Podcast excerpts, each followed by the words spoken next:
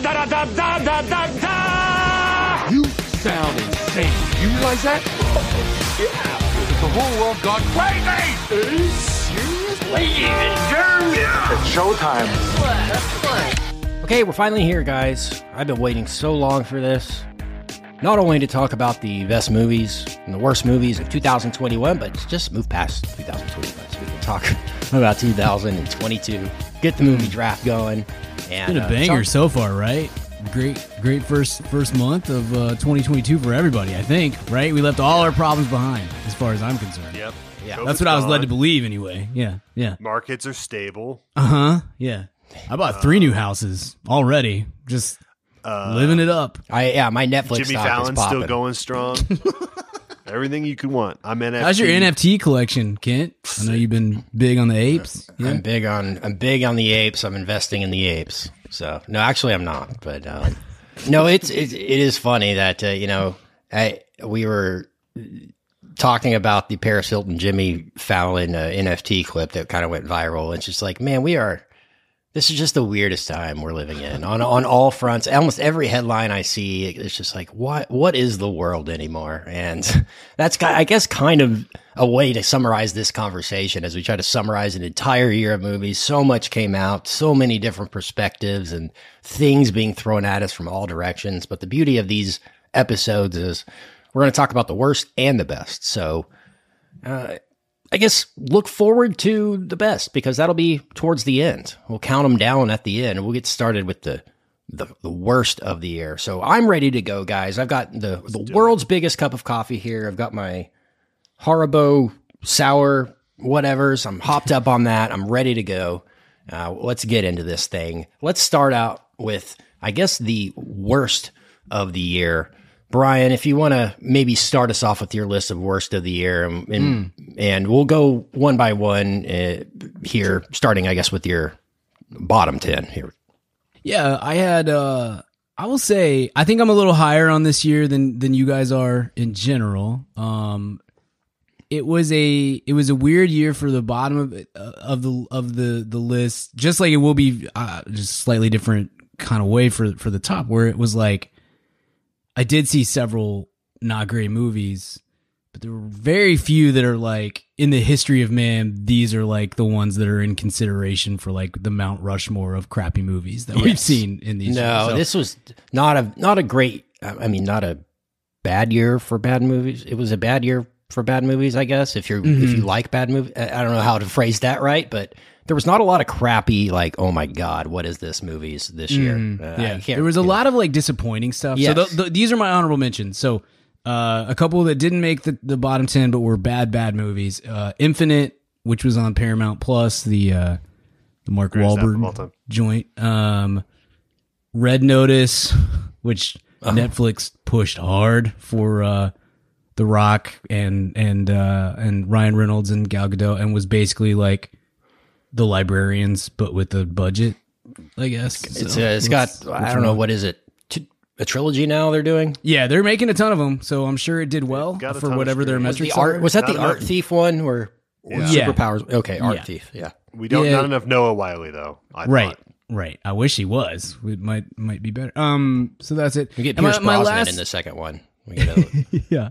Little Thomas Crown. My last honorable mention is just like, none of these are the worst movie of the year. None of these are even in consideration really for worst movie of the year, but like Oscar movies were very disappointing this year. And so I kind of had my honorable mention as like, Don't Look Up, Being the Ricardos, Tick, Tick, Boom, Cyrano, like just all these like movies that are definitely going to be nominated for Oscars and, and other awards. And were very, very underwhelming to me. That's, it's always disappointing when, knowing that you're going to see the Oscar ballot and be like, I did not care for half of these movies, probably. It's extra annoying now, too, because as movies become fewer and farther between and, you know, summer season becomes even more tentpole global type things, you know, mm-hmm. that are it, you really even more than ever lean on Oscar season um, to bring up the, the mean, right. right? And right. so when it doesn't, it's like, oh man, what a beat down to be here. You know, you kind of, yeah. and some of the, I'm not, I'm not Mister Anti you know, huge big tentpole movies at all.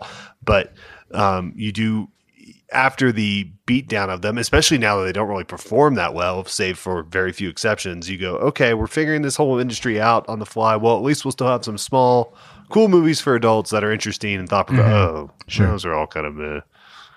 Uh, they were just on a streamer. Right, right. Kind of yeah. boring. Yeah. So it's uh, it like is exponentially more disappointing in a way. And part of it is just the market, and part of it is the yep. the films themselves this year, I thought, were pretty disappointing, especially as we were kind of, because of the filmmakers that were making them mm-hmm. and the assumption of, okay, a lot of the stuff from twenty twenty got moved. We're going to get like a double Oscar year here of right. tons of just bangers. Right. And it was yep. kind of like not a very good Oscar year.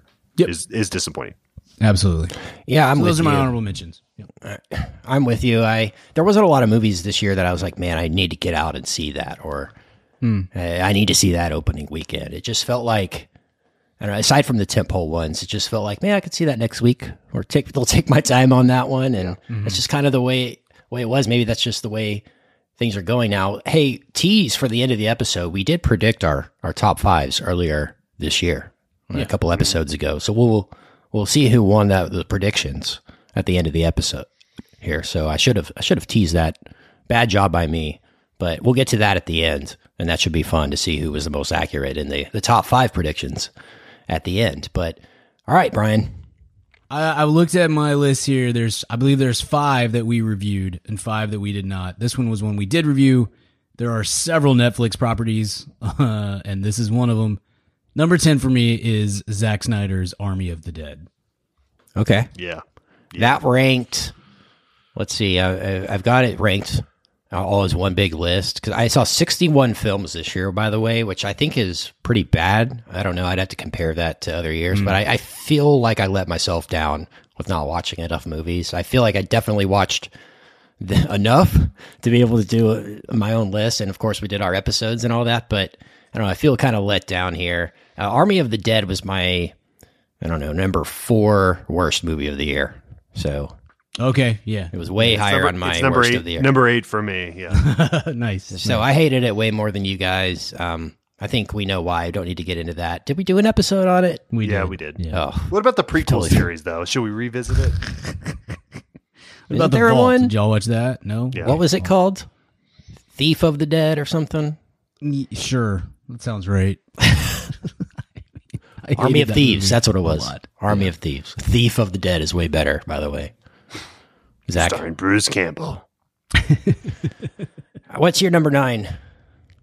Or uh, number Brian? ten, you mean? Oh, we're uh, going. We're doing his oh, whole yeah, list? You know, yeah, we'll go with Richard. Uh, we'll do number yeah. ten. We'll go all, all the way around in sure. the circle. Yeah, we, we won't Sounds do good. the uh, single lists this time like we did previous, because this is this is the best and worst of the year. So that's right. We'll, we'll, we'll get it all around. Some pageantry. Yeah. Yes. All right. Richard, number ten.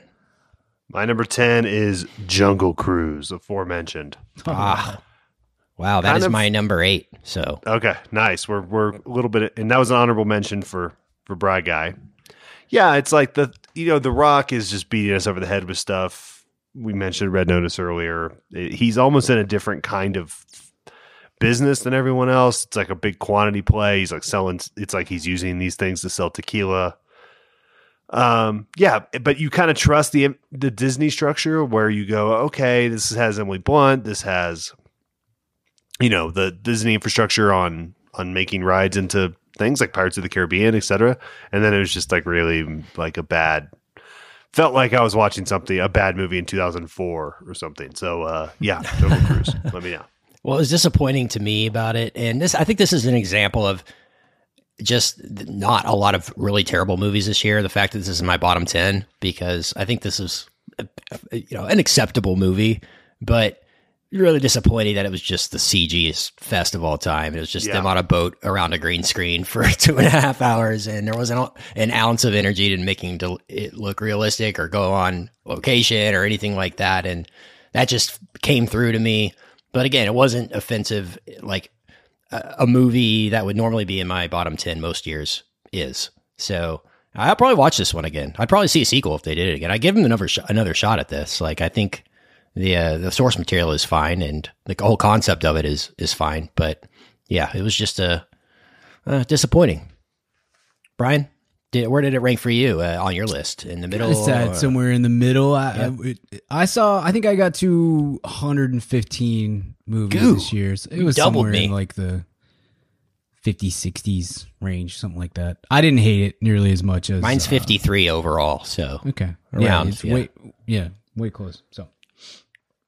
You, did you see it with Coop, though? Maybe that was why? No, I didn't. Maybe it's a little kitty? Okay. No, you're an idiot. Just kidding. But he's by himself at midnight, you know. Yeah, yeah, yeah. Like every movie. Like a man, yeah. Like a real man. With a nacho. Uh, all right. My number ten is another disappointing one that I think we were all looking forward to. I envisioned this one was like a top ten of the year going in. It's Don't Look Up.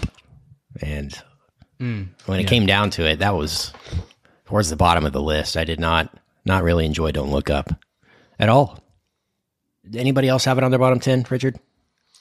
It was if I I told you guys before we started recording, I'm not doing honorable mentions this year because this year was so thin on stuff. It just wasn't worth doing. I but it would have been an, if I were to do honorable mentions on bottom ten, it would have been there. Yeah, I got you. But but yeah, not top ten, not bottom ten for me, but close. Yeah, it wasn't bottom ten for me. It was in that honorable mention group just because it was so disappointing to me. Um, yes. That's probably the most disappointing movie of the year for me overall. But it was, I mean, there was enough quality there that, I mean, I definitely saw twenty-five worse movies than that, you know, at at least, I would I would guess, something like that. Um, number nine for me is is a movie we didn't review that has been floating out there for, I think, three decades, and it finally came to uh, to theaters and then to Hulu this year. It is Chaos Walking with Tom Holland and oh, Daisy yeah. Ridley and Never uh, saw it. Mads Mikkelsen. Uh, here's my experience watching this. I was like, this isn't the worst movie I've ever seen. Like I was watching, you know, when you, I was almost disappointed with how not terrible it was for the first two thirds. It was just like a really stupid premise is really what it, what it came down to. But it was not living up to the hype of, uh, these guys are like actively trying to prevent this movie from ever seeing the light of day kind of stuff. Um, and then the third act is horrific. Just a really, really stupid conclusion to the movie. And then it kind of just like, kind of just ends. It kind of feels like they ran out of money and we're like, well, I guess that's the end of it. And then just moved on from it. Uh, and it, so that's what, that's what propelled it to, uh, the, this kind of, uh, this kind of a list, not just a, this just wasn't good. It was like, actually, this is very bad because of the conclusion. So. Yeah, exactly. I had it as my second worst of the year. Oh, wow. Yeah, two for I hated two. it. Can't do it. I'm man. sure it would have been. I can't do these these some of these high concept sci-fi things, you know. It's just either it works or it doesn't for a lot of people, and it definitely didn't. And if it definitely doesn't, then you're in for one hell of a terrible movie for two hours, you know. So that's how I kind of felt, and it was pretty bad, man. I, I want Daisy Ridley to succeed so bad, and I hope she gets some great projects here lined up because I think she's super, super great, and it's nobody's fault. Of course, everyone would sign on for that, and it is what it is. But I think, just like you said, Brian, I think disappointment weighs into my list a lot this year, and that, that was certainly high on the disappointment list in terms of what I would want a Tom Holland, Daisy Ridley movie to be.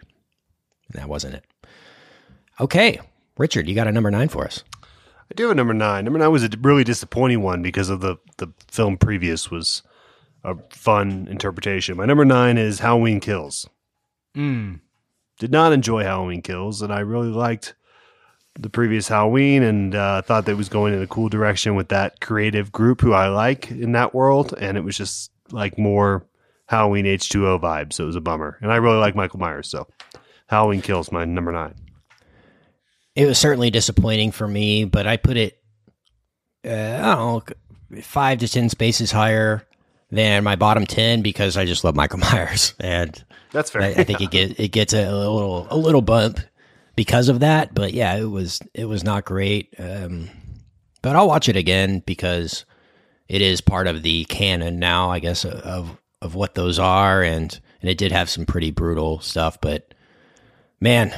It didn't. Feel, it wouldn't have felt right for me to put a Halloween movie in my bottom ten, um, and just with how much how much visceral uh, joy I, I got out of watching it. So It is what it, that's a good segue to my next, uh, to my number nine, because it's The Forever Purge. And I went back and watched all these Purge movies this year. And I got to admit, I'm kind of in on, kind of in on The Purge, guys. Kind of in on The Purge as a, as Purge a franchise. Yeah. It's, it, they've done some really interesting things with it. They, the way they reinvent The Purge with every movie is kind of impressive, or take a different angle on the whole concept of The Purge. Is it's it's like they're doing a different genre almost with every single movie, and so, and that's pretty fun. This was by far the, one of the worst ones, though, if not the worst. Uh, Forever Purge, it was very disappointing, especially after watching some pretty decent ones, and uh, they get they get worse as they go. Let's just say that. But this, the T V series is is pretty solid. But I would I would recommend the the Purge as a As a guilty pleasure if, uh, series if you like horror movies. But Forever Purge, you can skip that one until the end. That's uh, that's my review, and it made my bottom ten at my number nine. My number eight was Jungle Cruise, and that'll lead us to the next one on your list, Brian. Number eight for me was uh, another Netflix joint. Uh, it was The Unforgivable with, with Sandra Bullock, which, like, coming into the year was oh, one of those yeah. sort of outlier... You know, some are saying Sandra Bullock may be up for the Oscar, and you never really believe that because you just kind of look and you're like, no, that's not going to do it. But it it shouldn't be just horrific. Now, here's what I'll say: I thought San- I thought Sandy was fine. I thought, and her uh, her whole storyline was was not terrible at all. But they have this like B story that collides with the A story that was um, really really stupid and also very very poorly acted. I don't I don't know who the two actors were who uh, play her sort of nemesis, nemesi, uh, but they, I don't know. They maybe shouldn't act, would be my suggestion. They were not good. Nemesi, uh, I like that word. Go get your M B A or something, maybe? Yeah, yeah, yeah. There's You're always awesome. something else, you know? I mean, you know, you can always shift careers. Uh, yeah, it was it was pretty bad. And and they their role gets, and, and the story gets bigger and bigger as the movie goes, and so... get to the towards the end, you're just like, oof, there's a lot of these guys. And uh so that was that was the kind of the the clincher on, is this just not good, or is it actually a, a bottom ten of the year kind of movie? Yeah, a lot of Netflix ones this year. There's maybe one or two more coming up later in the list here. Richard, what's the next on yours? Number, Number eight, eight for me is one we already discussed, Army of the Dead, Zach's, a, okay. a Zach joint. So we'll we'll just move on. We'll go to your number eight. My number eight was very disappointing. It's The Matrix Resurrections. Mm. Mm. Wow, pretty very pretty. You, you're a big Matrix four guy. Yeah, the more I thought wow. about it, the more I hated it. No, I'm yeah. saying I'm saying you must really like it because it's all the way at number eight for me. Oh. That was wow. nice. Good swerve. A preview Richard. of things to come, you're saying? I liked yeah, that. It might be. That might reappear later. I won't spoil anything. Okay. Yeah. I liked that. Yeah, man. And not great. Maybe we'll discuss it a little bit later here, but uh, that was it ranked as. Do you watch uh, it with your N F T bros or? No, I did not. I watched it all by my lonesome, sadly. Mm. Sadly. But, man, very disappointing. We'll get to it later, though. Maybe you'll have some more thoughts. You'll have better things to say no, than I. No. There's nothing more to say. Just listen to our episode on it. Are we on your number seven, Brian? Yep. Number seven for me is a movie that came out this year. I, I don't know if you guys will remember this. We did an episode on this movie.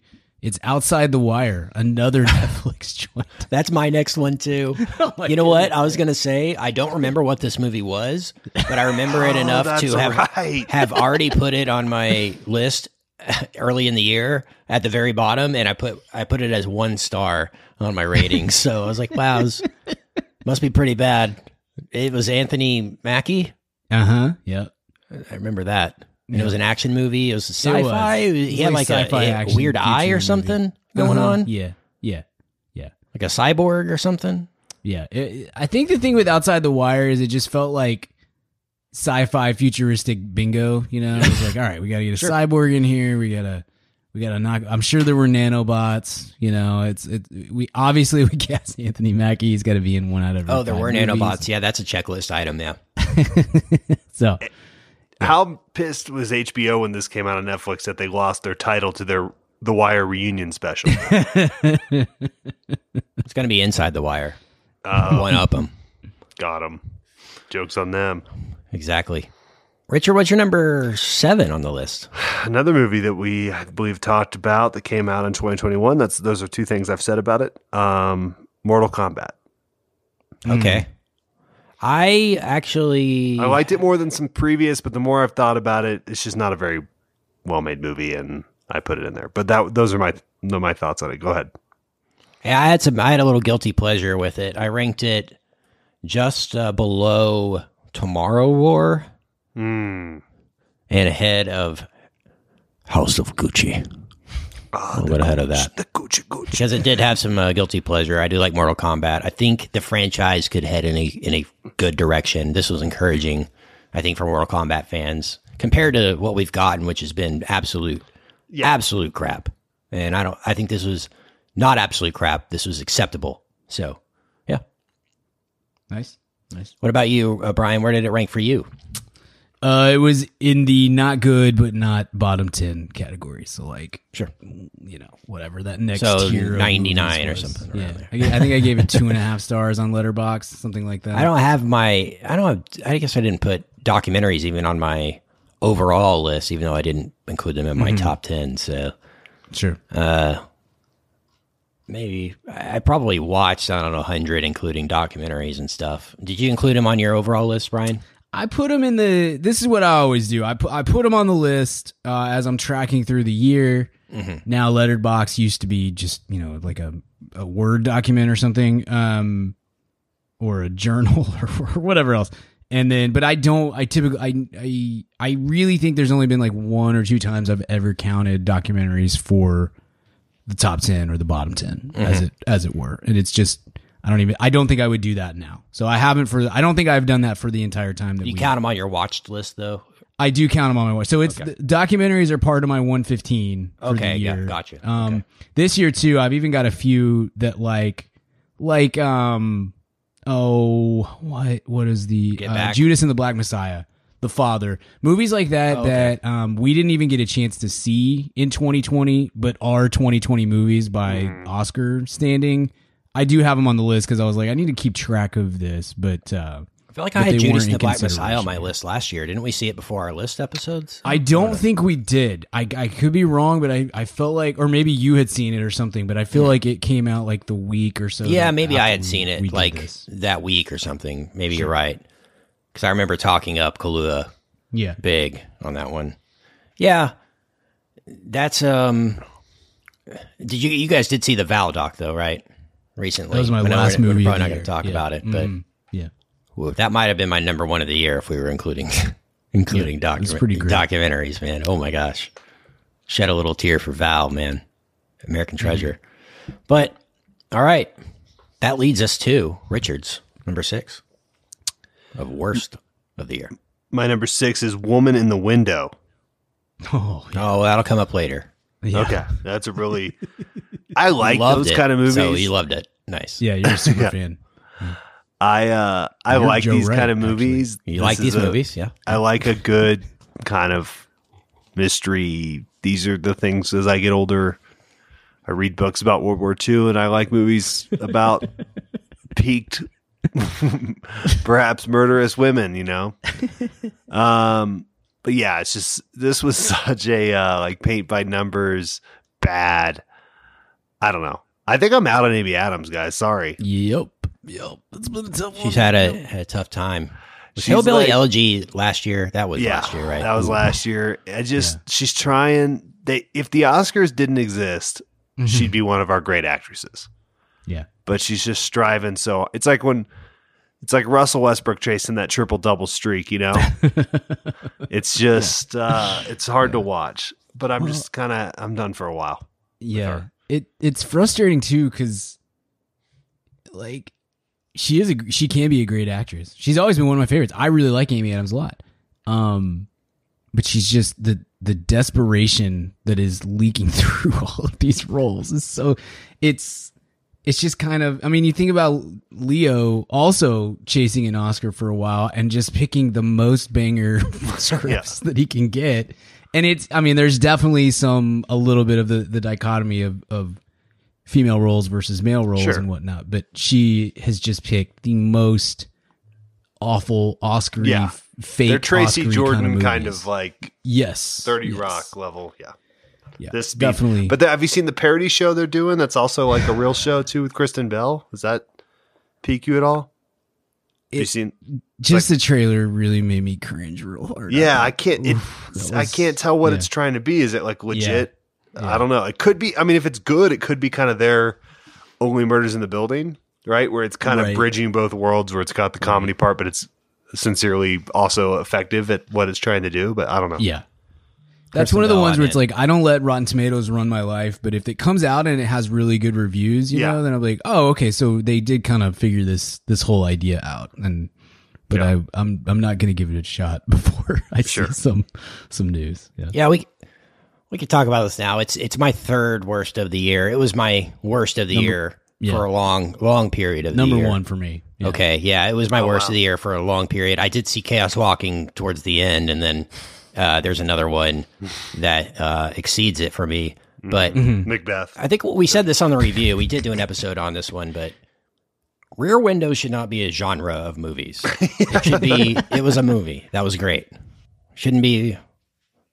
Shouldn't be a genre, yeah. and that was about as bad as you could do it, in my opinion. So pretty bad. My next one on my list is one. I don't know if you guys saw this one, Brian. You might have seen it. American Underdog. Oh, I did. Oh, I didn't Kurt see Kurt Warner this. Joint? Yeah. So many people liked this movie, Ken. No, and, hey, not, and not just the meatloaf of movies is what you're yeah. saying?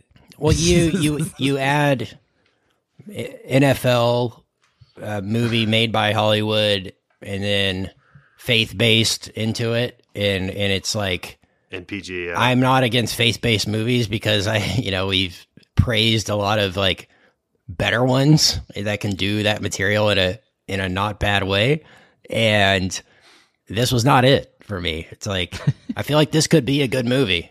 It's just so watered down. It's so watered down. I mean, Kurt Warner won Super Bowls because he threw the fade better than most people. You know, he could he could not not because he prayed more. Let's just be be completely honest and. That's I disagree. Like what it I says, disagree. It's like, well, he yeah. he prayed uh, way more than those guys, and so that's what made that it. I, I hate Titans. that. That's that's kind of always the thing, and yeah, face, um, yeah, it is what it is. So all those anti- I might prefer theist. the Kevin James Sandler twist on the uh, story of the Sean Payton experience. That would have so. been cool. Yeah, maybe yeah. Bobby Moynihan is Kurt Warner. Yeah, do that. I had I'm so, so hyped people... for this Kevin James movie, especially with yeah, the news oh today. My it's gosh. Gonna be. We yeah. might have to you do think, a you live. Think they sh- yeah, shoot another scene. You know they're going to. They're going to shoot a scene where he yeah. retires or something. Yeah. Let's. Uh, should we do a Discord watch party for that one? That's a good idea. Put it to good use. Yeah. Yeah, I like that. I, I had tried so many to people uh, talk that, about that, that on my on our Cowboys podcast. Yeah. Like yeah. why why that happened so and and James. Everyone was defending. Kevin James and Sean Payton. I was getting to- total backlash. Oh my gosh! My There's no defense for Kevin bad. James. It was Let bad. it go. Yeah, I know. Ugh. I'd rather see Leah Remini as uh, Sean Payton. If we're gonna do King of Queens, people, what if what if they cast Leah Remini as Sean Payton's wife in this movie? That needs to be a thing where Leah Remini's his yeah. wife in every single property yeah. that he's in. And then in like fifteen years, she does a documentary series about escaping Kevin James. Mm, yeah, Patton Oswalt plays Sean. Four-hour Rogan podcast. Yes, yeah. Exposing Kevin James. All right, oh, Scott Vegeta. Good pull, Brian. That was good. American Underdog. Yeah, you guys didn't see it, but it was yeah the most watered down version. It was the draft day of Kurt Warner movies. So my favorite thing in these kind of sport, it, like the faith based movies, obviously you know how I feel, but sports movies, like even Moneyball. Moneyball is like a great movie. Movie I rewatch all the time. We talked about this when we did the review last year. It was like, I mean, they did have three incredible pitchers. That was a little bit yeah. of the story. I mean. That is such and a football is the most team sport ever, too. Yes. You know, I know he's a quarterback, movie but thing it's to do right mo- now. Yeah, he had Torrey Holt and Isaac Bruce, and yeah. yeah, exactly. Marshall Falk, and all right. these. Yeah, he he had Marshall Falk, like one of the great all-time backfield. Like, I mean, it and wasn't like, like he was just he was bringing out the a two like a six man football team onto the field and just leading them to. And that uh, offense, it's the same before as, like, it got figured out, yeah. that that offense was so revolution. I mean, it got yes. ended up getting figured out. That, right. I mean, a more interesting movie would be like The Tragedy of Mike Martz. Right. And it's shot in black and white by the co- one Cohen. And it's about how they've slowly figured out to just like too high his right. whatever. It's just that'd be a better. Not movie. A lot there. And the emphasis for, yeah. on the uh-huh. grocery bagger story. It's like yeah, like nobody ever has worked a job before going into the N F L. Like that. It's just it, look. I it's, don't know. I love Kurt Warner. I loved watching Kurt Warner play football. I love that yeah. kind of offense, and that team was a blast. They and were. Kurt honestly, Warner's his, great guy. Yeah, total his run Ameri- with tre- uh, American Treasure candidate Kurt Warner. I'll say it right now. His run with the Cardinals ruled too. Yes. Like that was a they they should have won that Super Bowl. And he mentored American Treasure run. Eli in New York. Yeah, exactly, exactly. I'm just I'm, but I'm with you, Ken. It's like, but can we? I mean, there's other stuff going on here. We don't have to. I had so many people. I, I can. There was a, at least a dozen people can't that saw that movie. Told like, me, Brian, you need to see this. They said this exact thing. It's a really great movie. And then all of them, all of them were like, the acting's not great, but the but the story, the story is so good. You know, I was like, okay, that's all I need to know. You know what I'm was good. Cool that it existed in real life, and I know the story, so I don't have to see the movie. Right? Yeah, I watched it. Yeah, I, I was yeah. a big fan I, of that. I Super saw Bowl. The story yes. in real time. How cool was that? I don't Tom have to see the, the Titans on the one yard line. Yep, I was there. Yeah, it was, it was crazy. The post credit Steve McNair scene was a little much. I right? Yeah, that was took it too far. All honestly. Right, moving on. Next uh, on your list, Brian. Number six for me, a movie we did not review, but does feature Amy Adams. Uh, Richard is Dear Evan Hansen. Either uh, of you guys watch this? I no, I did God, not. That should be on my list. Oh my, no. This changes everything. You didn't put it on there. I didn't put it on. I mean, this happens to one of us every year. Yeah. Oh, yeah. Shoot. Well, I'll just say that movie's terrible, and I won't put awful. It in my bottom ten, but it should be on there. Awful, awful, awful movie. I just got to say, it's got to be an awful shit. Like the whole concept of the, the show itself, uh, the Broadway show. Yeah. I, not good. Like I don't, I don't understand how this got made.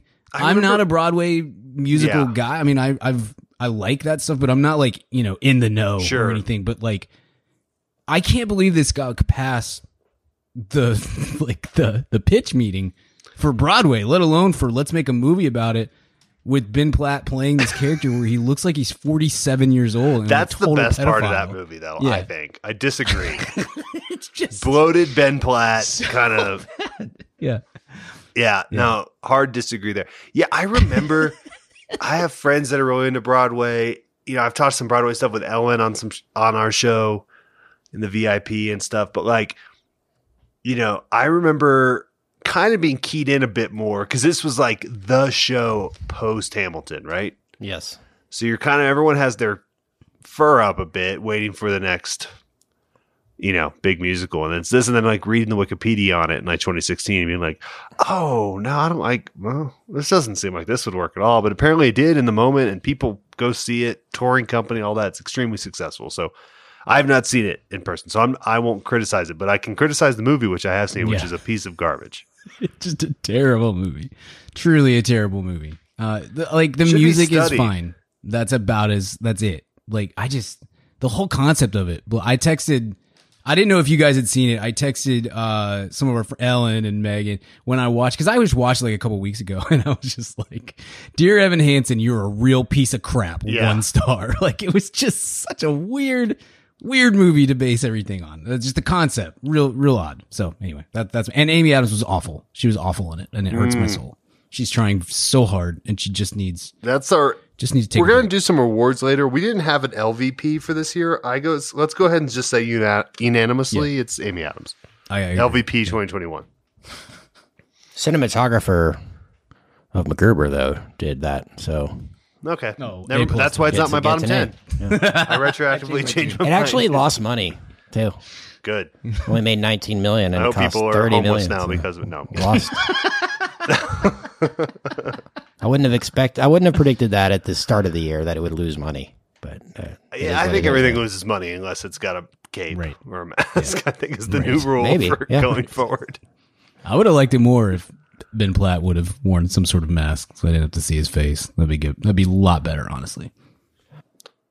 My number five is one that came out this year. You guys might not remember this one either.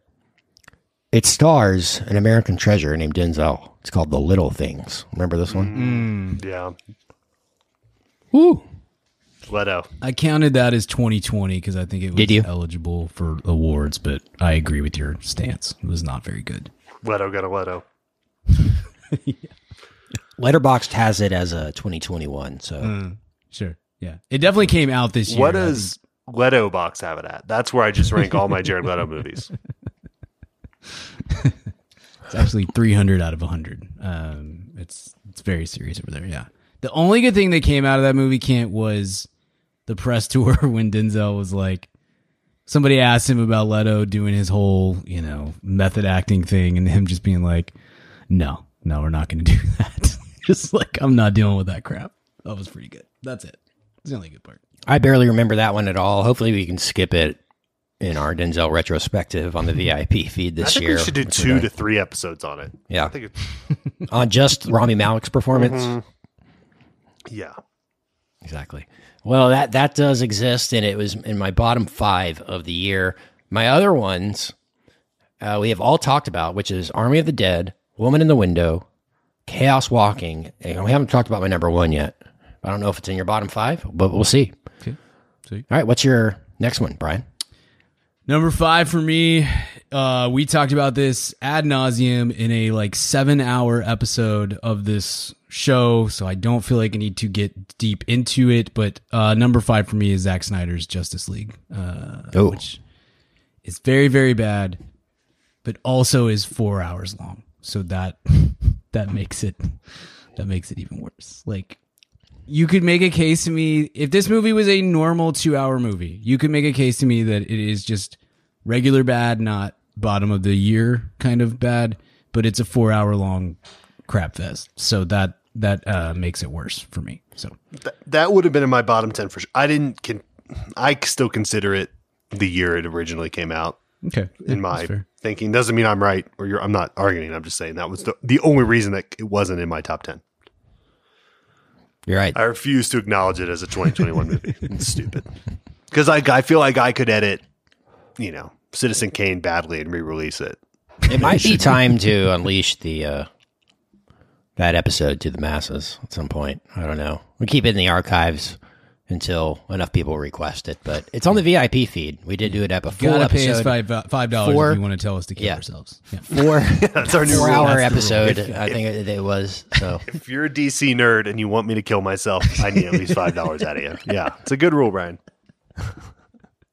Yeah, you gotta got to pay us before you tell us to. It's got to have a gun. Our wrists and delete our entire podcast and all that that type of stuff. So that's a, uh, that is... A, a very bad movie. You're absolutely right, Brian. What's the next one on your list, Richard? Number four, I guess it would be. I didn't do my five yet, but I can oh, do five, five and four. I can do both. Yeah, go. It doesn't matter. Uh, my number five is the one we already talked about, so we can just skip it. Red Notice, just a total. Ugh. It's like not disappointing on the Rock factor, but it's a little disappointing on the Ryan Reynolds factor because yeah. I expect him to be a bit more curated where the Rock is in a quantity game. Um, number four for me, a little movie we like to call Space Jam two. Oh, wow. Gosh, that was this year? Yeah. I don't have that on my list at all. That would definitely be bottom ten for me. Yeah, I totally forgot putting that one on, on my watch list. Ooh, that was tough. Yes. Yeah, that might be my, my, my worst movie of the year, too, honestly. Yeah, it's pretty rough. Honor, it's honorable number one, yes. Wow, that was, that was rough. Don Cheadle was, was excellent, though. Pretty huge. Brought a lot of gravitas to the performance. Mm-hmm. Like you would expect. That's why you cast him, you know. Exactly. Wait, are you telling the House of Lies again?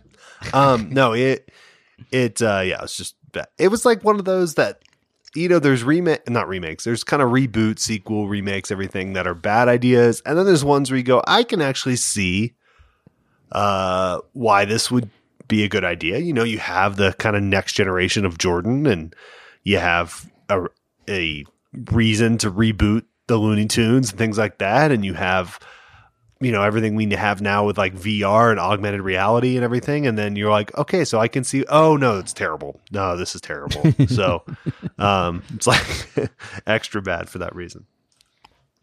one hundred percent. Brian, um, where does it rank for you? Uh, it was, you know, I didn't hate it as much as you guys twelve did, uh, oh, but it was in like the, oh, let's see where I have it on my list. Man, Letterboxd, I gotta get, I, like the ad on Letterboxd is so touchy, so frustrating. It was number ninety-nine, so it was like four spots out of my, out of the bottom ten, and I'm the top one hundred. So you liked so. It? Yeah. I'm gonna put you down for an A. Top one hundred. That's on the top actual one hundred. Movie poster art. Top one hundred of yeah. the year. Brian Gill. It was definitely one of the best one hundred movies I saw this year. Yeah, sure. Glass, glass half full type. That's right. Outlook. That's right. Uh, all right, next one. I only have my number one left, so we'll go okay. to your next one, Brian. Four for me is a movie I don't think either of you guys saw, another Netflix original. Uh, I probably should well, just Well, you have stop. Netflix. I, I can know, tell. I know. Wow. We had quite Humble a brag. relationship this year. Um, it's called Sweet Girl. It's it's a Jason Momoa joint. Um, so you know Directed, I assume? I, I, uh, I don't know. Look, it's... It's one of those movies that falls into like the Taken genre of movies, you know, the Liam Neeson genre of movies, which we like. We we like. Those movies should be hard to make just garbage. It should just be like, that was fine. You know, yeah. It wasn't good, but I, I didn't hate myself. Um, this one was was in the latter category. So, wow. And I'm just going to ruin it because no one cares. Uh, the, the twist on this is like oh. Jason Momoa. So his character's wife dies of, I don't know, cancer or something. And he he goes on, he takes on Big Pharma, you know. And Big Pharma kills him. Okay. Jason Momoa, like, is yeah. it an action movie? Yeah, yeah, yeah. He takes yeah. on Big Pharma in an action movie. He takes on Big movie. Pharma. Uh-huh. Yeah, he's he's going to kill, like, the C E O oh, of wow. this company or whatever. Doctor Doctor Pharma. Yeah, exactly. Agent Pharma. Yeah. And, uh... And you see, and so, and then him and the daughter are on the run, right? Because they're mm. like the like Big Pharma's yeah. trying to kill him. Yeah, exactly. Of and course, uh, there's a there's a he sympathetic F B I agent who's tracking them. She thinks that uh, you know this guy's he's he's uh, he's just, he's he's he's he's distraught. You know, like he's got an excuse for all this. We can we can save him. And then it's not. It's so bad. It's so poorly done. And I don't like Jason Momoa and all this sort of stuff. And then the twist of the movie is. That actually, in the first the first act, Jason Momoa did die when Big Pharma attacked him, and the daughter has been doing all of this herself and just projecting it as if imaginary oh. friend Jason Momoa is is doing all of these these mm. things. And like, I mean, she's like sixteen, and she's just only like karate chopping people in the throat and killing them, and and all this sort of stuff. But it yeah. turns out she's been doing it all along. So wow. All so right, it went from a this, this is no good it now. to yeah. this is horrific real fast. So real fast. They end up just taking some C B D and kind of curing everything. Mm-hmm. Yep, yep. Cool. She just calms down. It's no big deal. Yeah, gets a uh, seems pretty cool. Yeah, she gets like an emotional support dog, and um, it's all good. You know, it's all good. Right on. You know what, Brian? Sounds pretty sweet. Heyo, Godsey, got him. What's the next uh, worst movie on your list, Richard? My number three. I can't. It, this ha, I assume it's coming later for both of you because it hasn't been mentioned yet, and I'm shocked. A sequel, a movie called Venom Two. Mm. Let There Be Carnage. Venom. Number two for me. So we're okay. So number three for me. Ken, on your list, or did you like it? Uh which list? Top or bottom? Yeah, it's bottom for sure. Okay. Uh, number one, worst. For oh, okay. One. Yeah. yeah. So Edie, the most Edie Woody Harrelson I've ever seen. I don't and know. There's the, like the audio was what, what offended me the most, and the visuals are absolutely appalling in these. It's just so yeah. so much goo everywhere. Yeah, so jagged the entire experience, so dark. But the sound of the movie was it was yeah. audio I don't know, assault, if you want to call it that. I don't know, it was bad. There are so. Almost every movie, even a bad movie, wh- where I walk out and I say, that was just dog crap. There are so few where I'm like, I get offended if people like them. And the- these are the movies to me. Like I've said before, I think I hate these more than the Snyder Justice League movie. Like all of them, because it just, it, I don't understand. It boggles my mind that And I hate, I don't want to be that guy. I don't want to be the guy. I'd like, like what you like. It's fine. Whatever. But don't like this. It just, it, it really, it really, it really bothered. I just, I can't understand. I, they are an assault on every single level to me. I'm sure if there was like a smell-o-vision, these movies would smell horrible. Like it just, it's that, it's that level of what are, what are we doing? I don't, I don't get it. Yes. Yes, very confusing. I think this is the second year in a row where a Tom Hardy movie is my number one worst. I think Capone was my yeah was my worst last year. Maybe he could do something with Amy Adams and reverse both of their courses. You know, like wouldn't that, that be awesome if that happened? They're just this great, just came out. You know, but it's like not Oscar-y at all. It's like a real yes. stoner, gross-out comedy, and they're both awesome in it. It's like, it's like wow, yeah, you just need to try to not win Oscars. It's awesome. Exactly. Wow, yeah, that was my worst of the year, was Venom, nice. Let There Be Carnage. I was waiting for it to pop up. I was going to be very surprised if it didn't pop up. So I, the I'm the Venom fan list. Here. I was three, yes. Brian's two, and Kent's one. Yeah. Right. Yeah. Put me down as a big fan. Good good new oh, bit man. You created here. Uh, yeah, I like that. I like that. Yeah, they're just going to put, uh, for the movie poster for that, it's like, it's a top three of the year, Richard Barton. And they're going to... edit out the Leave word out the worst. You know, it's got top three dot dot dot of the year. You know? Yeah, Peter Travers. Peter Travers. All right. Yes. Peter Travers. Yes. Popcorn. Yeah. All right. There uh, it'd be maybe one or two more left on your list? I got one more that hasn't been okay. mentioned. Number three for me is Kingsman. Um, oh, I didn't uh, see it. Yeah. yeah. I probably would have, maybe would have been on my list. I didn't hear no. about it either. didn't I didn't know it was coming out. Yeah. Yeah. It's only been a four year campaign for it. Um, one thousand days. they, they've been promoting that, by the way. one thousand. Oh my gosh. And, yeah, and it was I, everywhere. Like they yeah. were every trailer, every place you could product place that movie, every, you know, drink special you could think of was like the Kingsman Old Fashioned. Now serving at MacGuffin's. It was bad, man. It, it, well, to be fair, it has... I think it made like three million dollars opening weekend, something like that. It was... Yeah, total, it's brought in... Oh, boy, here we go. Let's see. Why is it all... I miss box office. It made it. I think it cost like so one hundred million dollars to make or just something. Not great compared yeah. to... Yeah, oh, there it is. one hundred five mil overall, oh, okay. which is what they spent alone on Quibi ads. Mm. Right. Just broken up. I did not see it though. I was I, I kind of liked the first one, to mm. be honest with you, but I've yeah, been yeah, less yeah. less impressed mm-hmm. with Matthew yes. Vaughn as time yes. has gone on. Same, same. Um, yeah, I would say the same thing. I did not like Kingsman. The Ki- I did not like the Kingsman, the first one. Whatever, I don't care. The first one, I didn't like it, but I was like, it's it, it's fine that it exists, like that kind of thing. I get why other people really dig it. It's just not my kind of thing. I thought the second one was significantly worse. Minus and, Elton.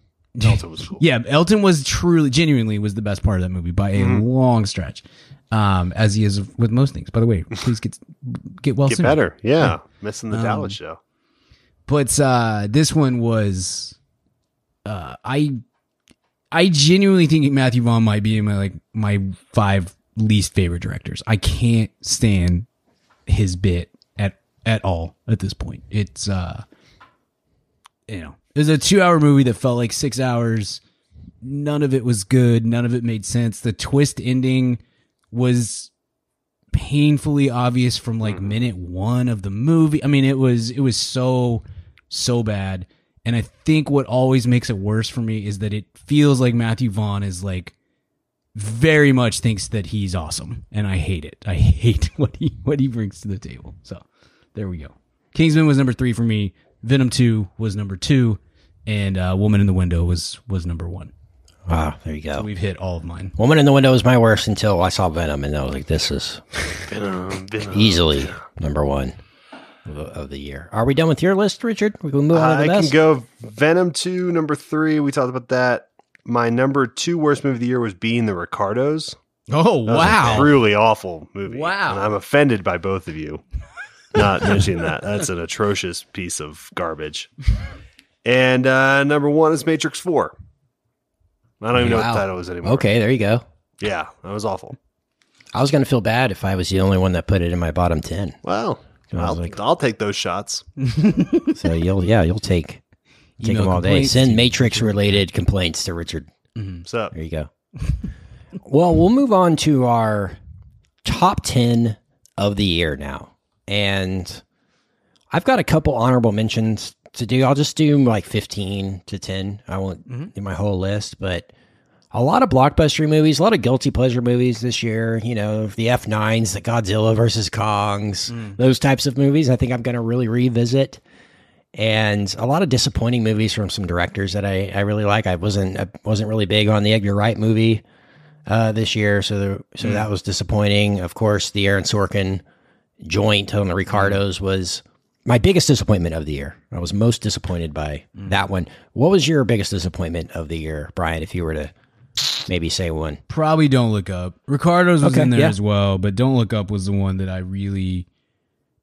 Honestly, Ricardo's, I was disappointed from the casting on, you know, so it's like I kind of expected, I don't know that I expected it to be, I still just don't understand why that movie was just so uncinematic and, I, anyway, sorry, I'm getting off, getting off track. Um, I guess Ricardo's I was a little lower on coming in just because I didn't really get that casting and that was just sort of solidified. Uh, Don't Look Up was a movie I was very much looking forward to. And I did not like it. I did not like it at all. And I'm yeah, I'm, I'm very I'm still very too. confused by it. So. Biggest disappointment, Don't Look Up. Yeah. Well, there you go. Uh, my number, I, I guess my five that I would mention, I guess uh, that aren't my top ten, would be The Harder They Fall. Mm-hmm. I really enjoyed this yeah. one. Did you guys check mine. this one out? Yeah. yeah, that comes up for sure for me. Okay. Uh, the Eyes of Tammy Faye. I liked mm. this one. Uh, quite a bit. I love Chastain in this. I think she she's uh, very high on my list for Best Actress, mm-hmm. and uh, the movie was uh, met my expectations. I think that's a crazy story. Um, another one that was a maybe the M V P of the Discord would get that award uh, in terms of the most talked about movie of the year in the Discord would be Pig.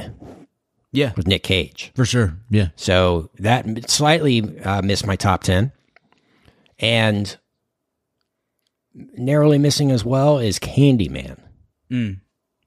an early uh, one of the year that was actually my biggest surprise of the year. Same here. So, yeah, same for me. And I expected it to be, you know, fine, but it it, it blew me away in terms of what I expected it to be. So that was my biggest surprise. And uh, narrowly outside the top ten as well is West Side Story. I, I really enjoyed that one as well. But uh, narrowly missed the top ten of twenty twenty-one for me. So, nice. Yeah. Anybody else have honorable mentions? Richard, I do. Yeah. I no, do. Richard's against them this year. Uh, Brian, yeah. yeah. So there is here's no what I had in twenty twenty-one. Sure. Um, my issue was this: I had when I went in to do this, I had uh, I think I had four absolute locks. Like these are for sure going to be in the top ten. And then I had like fifteen movies that were kind of like low A, high A minus kind of movies that I really, all of them I really liked. I thought all of them had flaws, but also had a lot of really good stuff in them as well. And sort of sorting through those movies was, was pretty, was pretty difficult. So I had a whole bunch, but, um, I ha- I also, Pig was probably the last movie I cut from the top ten, Kent. I thought that was mm-hmm. such a, I mean, a very unexpected and, and high quality movie that I didn't even really know anything about going in, but really dug it. Um, Candyman was kind of like my, again, for me, especially not being a horror movie guy, that was um, incredibly surprising how great that movie was. Um, I liked Swan Song a whole lot. I, that was my weekly recommend a couple weeks ago. And uh, A Quiet Place two was the other one that was very high on my list. And the more I thought about it, the more I was like, I think that's just a good movie, not a top ten of the year movie, especially. Maybe it's not fair, but the first one I think is such a, is a leg up from that one. And so anyway, but was very, very close to, uh, to the top ten for me. Yeah. I Quiet Place two narrowly outside where I, well, ones I just mentioned. So yeah. it, it, it kept getting moved further down the list as the year went on because, you know, the Oscar, my type of movies yeah, coming yeah, out, but totally it was, agree. it was, uh, one of the better experiences I had watching a movie this year, for sure. Same here. Really, really good theater experience. Yeah. And I, that that uh, probably played in the favor of why I enjoyed it as much as I did, and, and maybe was a slight, tiny factor against it when I sit down to, to do the final thing of like, was I and just Emily high Blunt, on the theater atmosphere, which is Emily great. Was, I mean, that's is, what you want. Is but. Awesome in that. It was, yes. yeah. It was great. I loved it. She needs to get like more Oscar credit for the, that oh, kind agree. of movie yeah. because that is so tough. Yeah. I mean, no, I, I totally agree. The reverse of that A Quiet Place experience was like, Come On, Come On and Pig were two movies that personally for me, being the, the A D D dummy that I am, I think I lost something on both of those movies for not having seen it, seen them in, in a theater. I, I, I gotcha. kind of wish I had gone to see those in mm-hmm. the theater. So, okay, let's get into the top ten here. I'll start it off with a movie that I saw early in two thousand twenty-one and hadn't forgotten it. It's one that I would love to rewatch. Would maybe you'd like to see them make a sequel to it. I don't know. Super unexpected role. Never would have thought this guy would do this type of movie. And he did, and it was freaking awesome. My number ten is Nobody with Bob Odenkirk. Like the John nice. Wick with Bob yeah. Odenkirk, man. It was awesome. Loved it. It's in my top ten as well. Yeah. Is it? No, okay, totally cool. Agree. Maybe yeah. we'll talk narrow, about it. Narrow miss of mine. Oh, okay. But yeah. But yeah, yeah. definitely up there. Very yeah, nice. Okay, we'll talk about it a little bit more later. What's your number ten, Brian? ten for me, uh, again, went back and forth between like Pig, Quiet Place, Candyman, and I settled on uh, The French Dispatch, which I know you weren't mm. quite as high on, Kento, but I, especially, I think sort of like in the wake of Last Night in Soho, which I, I agreed, Kent, was like pretty disappointing given how much, it was a fine movie, it's not bad at all, anything like that, but I just expected so much more from Edgar Wright, and and French Dispatch got was originally supposed to come out like the exact same weekend um, that Soho was, and so like we had uh, these two movies that from directors that we really dig that had been pushed back and we knew about for a very very long time, and we're, I was very much looking forward to both of them, and uh, Dispatch delivered um, way more for me than Soho did. So it, it's possible that there's a little bump based on that. But I, I'm not tired of Wes Anderson yet. I do, like I've, we, we said on that episode, can't, it will come for me. It maybe is already kind of the fatigue is, is already setting in a little bit for you, but I thought it was one of the better performance Wes Anderson movies that we've gotten to this point, and was just as fun and enjoyable and weird and quirky as, as what we get. And it just, it's all, anytime there's an Anderson movie, I'm going to be excited because it's just such a different thing from every other movie that we see. And so, um, I quite, I quite enjoyed it. I'm sure I will revisit it many times. And, uh, so it, it sneaks into the top ten for me. Nice. What about you, Richard? Where did it fall for you in the top ten? Uh, yeah, j- just outside. I'm, okay. I'm, adjusting some things as we speak, but yeah. It was right behind Quiet Place Part two for me, okay. just outside yeah. honorable mention. So sure. it almost made uh, made it up there, but I think it's one that I'll like more over time for sure. The more I watch it, the more I'll appreciate it. Uh, number ten for you, Richard. My number ten is going to be maybe the biggest shocker on my list for you guys. Wow. Snuck in. It's a testament to this movie. It's a testament to the setting. It's a testament to a lot of things. But most of all, it's a testament to kind of a crap year in terms of top tens. But number ten is the animated Luca. Oh, nice. Nice. Sweet. Yeah. I really liked Luca. And I don't like animation. We've I don't right. know if you, people listen to this show. I'm not a big animation guy. I totally respect it. Think it I'm not like a jerk about it. But it doesn't mm-hmm. ever really get to me. Uh, but I liked this movie a lot. I thought it was really fun. I love the setting. I love Italy, you know. Just mm-hmm. uh, it yeah. worked for me, so I like the name Luca. Mavs fan, right? Uh, so yeah, that's my that's my number ten. I don't think that'll pop up on either of yours, but I, I thought it was that when I was actually listing things out, I kind of mm-hmm. kept a running list this year. I was like, wow, you know what? I'm going to put that in my top ten because it's when yeah. else will I put animation in? in there? Sure, yeah, totally. No, that's interesting. It's funny how I mean that was a very popular one in our in the Discord as well, and I mean I'm. I love Pixar so much. It wasn't one of my favorites, but that definitely, I see why, I mean, but not being one of my favorites in Pixar, it was still like a high A minus movie for me. You know, it's very, very good. And that's Cooper's favorite movie of the year by a wide stretch, Richard. He nice. Oh, cool. That's his, that's his jam. So nice. Yeah. I had Soul as my number three last year, just cause that one spoke to me on the mm-hmm. music level yep. so much. Mm-hmm. I, and, uh, this one was number twenty-six overall, just ahead of Lamb. uh, and behind Black Widow on my list, but um, really enjoyed it as well. And I could totally see why it would be a Richard Barden type of uh, list type of movie. And I can't, I can't fault it. Can't fault it at all. My number nine, I also saw earlier in the year, and it was another big surprise for me, is No Sudden Move from Steven Soderbergh with uh, mm. Benicio and Don Cheadle, and Brendan Fraser is, is awesome in this movie too. It's kind of Soderbergh going back to his Oceans type roots uh, in, in a way, and it's kind of rough around the edges, but uh, great jazz type soundtrack. You know, it's got that, that energy to it, and it's got some fun little twists and turns to it. I won't spoil it for anybody, but it's one that I've thought about a lot since I've seen it and really appreciated it, and definitely surprised me on uh, how much I enjoyed it. So No Sudden Move was uh, number nine for me. Cool choice. Nice. nice. It was in, that was one of the last movies I watched. I don't know why. Yeah. Cause I love Soderbergh. I love heist stuff. Um, I like, I really like Cheadle and Del Toro both when they're in the right, the right thing. One of the best Cheadle Cheadle roles yeah. I've seen in a long time. Yeah, besides sure. Space Jam too. Yeah, right. Big year, one man. Of yes, big year. Maybe the true M V P. Right I like there. the yeah. aggression in which you said that. Again. Yeah, I, I mean, said obviously. One of. I'm saying like, listen, Richard. Gosh, love it. Love it. It's good. Yeah, good, good, uh, good. It was. Uh, it was. It was great, man. I love me. I love me. Uh, Soderbergh and.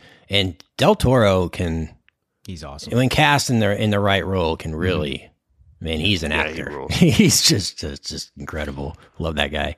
Uh, yeah, so yeah, French Dispatch for him this year was yeah. also yeah. also greatness. Uh, what's your number nine, Brian? Number nine for me, uh, I will say I I when I'm making this, I cut it because I didn't love the ending of the movie. It left me a little cold. And then the more I thought about it, the more I was like, no, that's, it was such a directorial high for a great director. And I really dug the music. And I thought that, uh, I thought that Rachel Zegler was so good. Mm-hmm. Um, so it, it overcomes a little bit of the, uh, whichever one of the guys was in that. Now I've truly forgotten because we did that bit so frequently. Ansel, I think it was Ansel Elgort.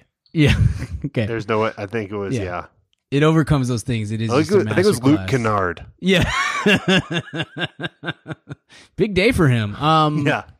Yeah. No, I, I, I think uh, it was just West Side Story was just such a masterclass in filmmaking from Spielberg, and it was just so good as as you know, big Spielberg guy.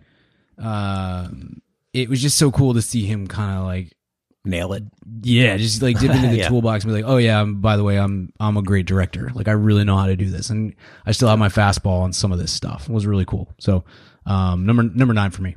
It is a shame that that will be lost as to kind of what a bust it was. Yeah, totally, one hundred percent. Yeah, release yeah. and everything, and yeah. and all, and you know, and th- that, none of that. I, I don't really put it yeah. as, but at all, it stinks. I think narratively, you're right, Brian. I think people will, as that stench kind of leaves it. Uh-huh. I don't mean yeah. that really even negatively, but I, I just mean, yeah. you know, as no, years go on, I think yeah. when you just judge movies as if they're good or not, I think right. it'll be right. much higher regarded. I think that's a movie that in like five years, whatever generation is going to, it's going to pop yeah. up on Netflix or Apple or H, whatever it is. Mm-hmm. And Glibby. people will be like, you know, Glibby's younger people will be like, hey man, this was a great movie. What the heck? And, and yeah. nobody talked about this. I I mean, I could be totally wrong on that, but I, I feel like it's going to have a good second life. So anyway, that's number nine for me. R B, what about you? Number nine for me is one. It's funny. The thing that this movie's getting the most attention for was not the thing that wasn't bad about it, but it was not the thing that attracted me about it. I loved uh, Spencer, number nine for me. Mm. Oh, nice. I love the score. Obviously, I love Johnny Greenwood, but I loved how this was shot. They, the, you, I mean, they're supposed to be English castles, but they're all Germanic castles. Um, like every establishing shot in this was like so cool. The credits shot as it rolls over the castle with the kind of drone shot or whatever. I just thought this movie was so cool. I don't really care about the Royals much. Um, I love. I'm kind of an Anglophile, but the Royals are kind of the exception to that. I don't really care about Diana. I don't really even know if Kristen Stewart's performance was that good because I don't really know what Diana sounds like, to mm. be honest. That's how kind of out I am. She was fine in it. Kind of a neurotic uh, performance that, that worked. But I thought the supporting actors were really great in this. And uh, I just thought it was a really – it reminded me – I really liked Two Popes a couple years ago. It was kind of like the Two Popes of this year, where it just was like a weird meditation on a world that you don't really get to. I mean, you get to see it in The Crown and things like that, but like, I don't know, it just felt, I, I just thought it was really, in production design and everything. It, the movie it reminded me the most of this year was like this and Macbeth, both on production design, were such mm. um, kind of like incredibly well done um, films. And it's easier to do it with something like this than Macbeth um, because you have all the lushness of the wealth of the royal family to work with. But I just thought it was really innovative the way it was done. And again, the music, I just thought the way it paced and everything was, was really cool. So, yeah, I, I had it as number twenty-one on my list overall. And uh, the what I liked the most about it was certainly the way it was shot. I mean, it was yeah. so well directed. The score was was incredible. Uh, what I liked the least about it was the, the fact that it took so many liberties with the story, and it sure. just kind of made up its own story. In fact, I was asking my wife about it afterwards. Like, I watched it, I was like, "Wait, was this true?" And she was like, "No, that's all. It's all fiction." It's like she's like, "No, it's a movie about Diana. That's none of it's true. It's just mm-hmm. a, like her as a character." I'm like, "Well, why did they let that happen?" Because I'm like, there's certain things, and I'm like, well, if that's true, then I don't know how I feel about Diana, you know, that kind of thing. And, and, and so I think that's what I like the least about it. Like I would, I still want a movie that really highlights the people's princess. And I don't know if this was it, but I don't think that was its intention at all. And, um, so I think, uh, what I liked the least about it was kind of the, the liberties it took with the, the narrative of the story, but I loved how it was shot. It was very surprised how much I liked it and how high it made it on the list at the end of the day, um, given what I was expecting or how, you know, I'm the same way. I don't, I don't give two, two licks about the monarchy really. And that's kind of how I feel, but like this, this really intrigued me. It was, it was special. I think a special movie for sure. Where did it rank for you, Brian? Uh, like the, I'm looking at my, like in the fifties range, fifty-two, okay. something like that. Yeah. I, I thought it was, it was fun. I hated the, I hated the stuff with her talking to the, the ghost of, of Anne yeah. Boleyn. I hated it. And it just distracted from the rest of the movie for me. I will say, like, I've never been a big Case two fan. I've always said, like, I'm not against her by any means. I just can't, I just can't get there. I can't figure yeah. out what, and it was like one of the better performances I've seen from her. Like the scene with her, I was struggling with it of just like, this is just another kind of, I don't really see the charisma. I don't really get what she's doing kind of thing. And the scene where she um, is talking to her boys, you know, and she mm-hmm. wakes them up and is like yeah. doing this Christmas thing with them. I was like, okay, th- it's clicking right now. Like I, I kind of, I get what we're, what we're uh, doing here. I thought she was very good. She's, I don't know if she's going to make my uh, top five for, for best actress, but it's close. It's like at worst yeah. she's like seven, you know, or eight totally. Or something like that. Totally um, same. And it, she's very good. I don't know. I think it's like frustrating about the narrative of this movie is, and we don't talk about it much more, but like is only around that, which she's very mm-hmm. good in it. But to me, it's not mm-hmm. the whole sure. picture of the, of the movie. I thought a lot of it was Agreed. Really cool. Sure. And yeah, Greenwood, dude, Greenwood just like, Mm-hmm. going crazy intense with the classical music and then God, like weird jazz. These, like the way he j- can just nail genre, but yeah. put his own spin on it. Like he's like, oh, I'm going to do this Baroque thing for Spencer. And it totally works. And, and then he can do this kind of weird backwoodsy country yep. thing for Power of the Dog. And it yep. works. It, he's just so versatile and incredible. And just had such a, such Reznor a, such an Greenwood amazing every energy to a movie. Is adding a Johnny make Greenwood. Them, make them do it. Yeah. Make yeah. them do everything. Have them do one together. That would be the coolest. Like throw some, like just have them do that, that Lord of the Rings show that's costing like two billion dollars anyway on Amazon. Just throw another five hundred million at it. And have Rest and Greenwood score it together. Even if they hate each other. I don't even know. Yeah. He might have a few years off here. If P T A's not making another movie for a while, I don't know. Yeah. He didn't do much on the recent one either. Yeah. I don't know. We'll see. Song. All right, what's the next one? I guess it's, it's my turn, right? Mm-hmm. Yeah. It would be, my number eight is one that I saw at the end of the year, and it was an instant entry into my list. I feel like maybe at this point, as long as this guy's making movies, he might make my top ten. I really enjoyed this one. My number eight's Red Rocket from Sean Baker. Did you guys watch this one?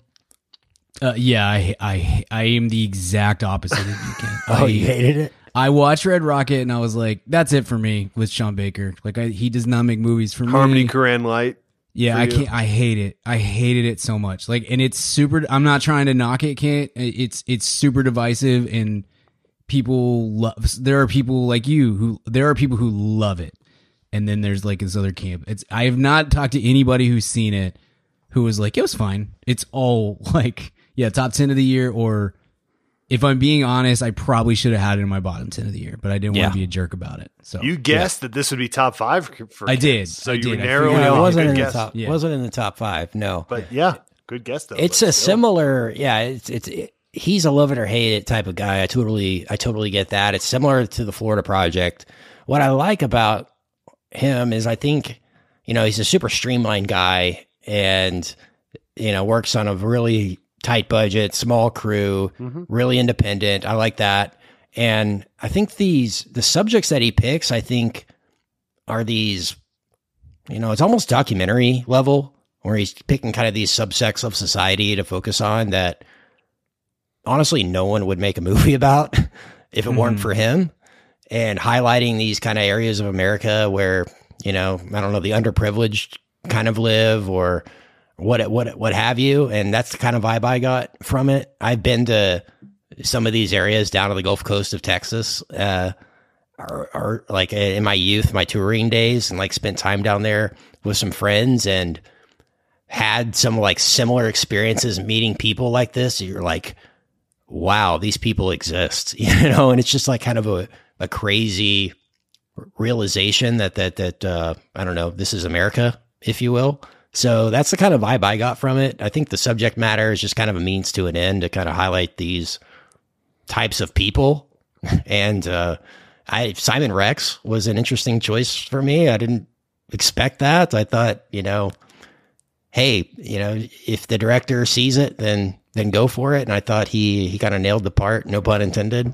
And um, yeah, it, it is what it is. But like, I, I like the fact that he's kind of highlighting these. I don't know, under under highlighted areas of of culture mm. in, in that way. So, and I, I think he shoots shoots movies really well, edits really well, and and has a vision. You know, he's certainly an auteur in that way. So, um, yeah, that's where yeah. I fall on Red. Did you see it, Richard? I haven't seen it yet, so I'll be... let me know where you let us know where you fall. Yeah, on I'll check. I don't, it out. I don't know I'll if you love it or hate it because it is I'm, one of those movies. For sure. I don't care about Sean Baker or A twenty-four or that, but I. I'm a Simon Rex completist, so I have to. Oh, come, of course. We are, are we? If all? I don't Zoe Duncan, Jack and Jane every night, then I don't go to bed. That was him, right? Right, I think it was. I think we'll it's Clement, Clementine. That was another, yeah. or Tangerine. I'm thinking of Tangerine. Hmm. Uh, go ahead, uh, Brian, with your next one. Number eight. So I thought it was a really good year for uh, for animated movies. Um, yeah, for kids movies and stuff. So uh, like a bunch. I had a bunch that were in my top like twenty-five for the year, and I felt like I needed one, but I didn't want to to overwhelm this list with with with uh, animated movies. So I loved Raya and the Last Dragon, and I loved Mitchell's versus the Machines. But I think my favorite animated movie of the year was was Encanto, and that one's like. I will say I'm definitely risking like some some Frozen here of like. Um, it's becoming so popular right now that, that people who see it in six months are going to hate it because it's just been sold to them so hard. Um, but it was a really, it's just a very, very good movie, and it's, the songs are really catchy and good, and the, uh, the voice talent and stuff is, is great. So I, I think this is like a, you know, we're in like a really great era for, for animated movies and Disney animation and stuff like that. And this is definitely one that's going, I mean, it, it fits right in with all the other high quality Disney animated movies that we've gotten over the last few years. So that's for me. Number, number eight. Neither of you guys have seen that one, right? I have not no. seen it yet, but I do have a, a an animated one and coming up here too. Nice. So I think it was another strong year for animation. I'm with you. It was. What's next on your list? Uh, R B? My number eight is The Tragedy of Macbeth. Nice. Okay. Yeah. Uh, really, really cool movie. We talked about it last week, so want to hear more thoughts on that, listen to that episode. But uh, really cool, interesting movie, great performances, um, incredibly technically precise. The only reason it's not like top three or higher is it didn't really feel fully formed to me. It kind of felt a little bit like we talked about of, of an experience. Mm. Or experiment rather, but hey, Joel Coen doing an experiment is better than most people doing full movies. So sure. uh, that's number eight for me, definitely within my top ten, but not as high as I thought it would be. But I loved I as we approached it, I was like, this is either going to be really bad. Like, I started getting scared of it mm-hmm. or yeah. the best thing ever. And it ended up being like a top ten of the year, of kind of a weak year, but, but, uh, but you know, very good, very good. Yeah, for sure. Mm-hmm. Sure. Yeah. Uh, come up later for me. Cool. Awesome. Um, My number seven was Mitchell's versus the Machines. Nice, nice. Loved yeah. this movie. I did too. It was in my yeah. top five for a long time, and mm-hmm. Mm-hmm. gosh, I, I hope it wins the Oscar. I really do. I mean, it it would be amazing if it did. I don't think it will, but go s- watch this movie on Netflix. Whatever, Warden Miller team always impresses me, and this one was just so funny, so heartwarming. You know, action. All all that kind of stuff that you would want from a, yeah. a family-friendly animated movie. Loved it. One for the adults and kids, so check it out. Absolutely, yeah. It was in my top twenty. Like, it was a, it was it was in my my, my honorable mentions. Uh, to at the the very just missed the list kind of thing. Yeah, love that movie. All right, what's your number seven, Brian? Number seven for me is Nobody. Um, Sweet, which was like, I mean, I'm surprised that you had it higher than me. I thought I would have it. I thought I was the only one that would have it in my top ten. I don't know about Richard uh, coming up, but surprised you had it higher than me, man. Cool. I really loved that movie. Nice. I love Odenkirk. Um, the the genre is just a lot of fun. So it's it's hard to bring something new to that genre at this mm-hmm. point. And there were several little bits that I thought were like, oh, that's a that's cool. I hadn't thought of that before. Like, I mean, even just down to like casting Christopher Lloyd is those kind of good year for him. Great, yeah, for sure. It was, it was a really, like I said with um oh what was the was it Sweet Girl was the one that, yeah where it's like that kind that kind of movie. It should be really hard to make it bad, like bad bad bad. Like this is just a garbage film because it, it's just stupid and fun. It also should be pretty hard to make it anything better than just stupid and fun, and I thought that that was one that, that found a way to do it, and it was really great. And I love Odenkirk, and I love seeing him do something a little bit different. And uh, yeah, it that was one of the first movies we saw from this year, and it's it's stuck with me. It's it's it's a high quality movie that I really dig. And it, by the way, too, it's just now getting um some some extra hype because it hit H B O Max like a week or two ago. Yeah. So a bunch of people have started watching it in the Discord and like and they're like, "Whoa!" and stuff. Yeah, very cool. Good, sweet. What's your next one, uh, Richard? Number seven. My number seven we talked about already, so we can go quick. Quiet Place Two. Nice, nice. Yeah, that was in my top ten for a long time as well. Same here. Yeah. My number six is another one from a director that it feels like if he makes a movie, I'm, I'm going to be putting it in the top ten. It's The Green Knight from David Lowery.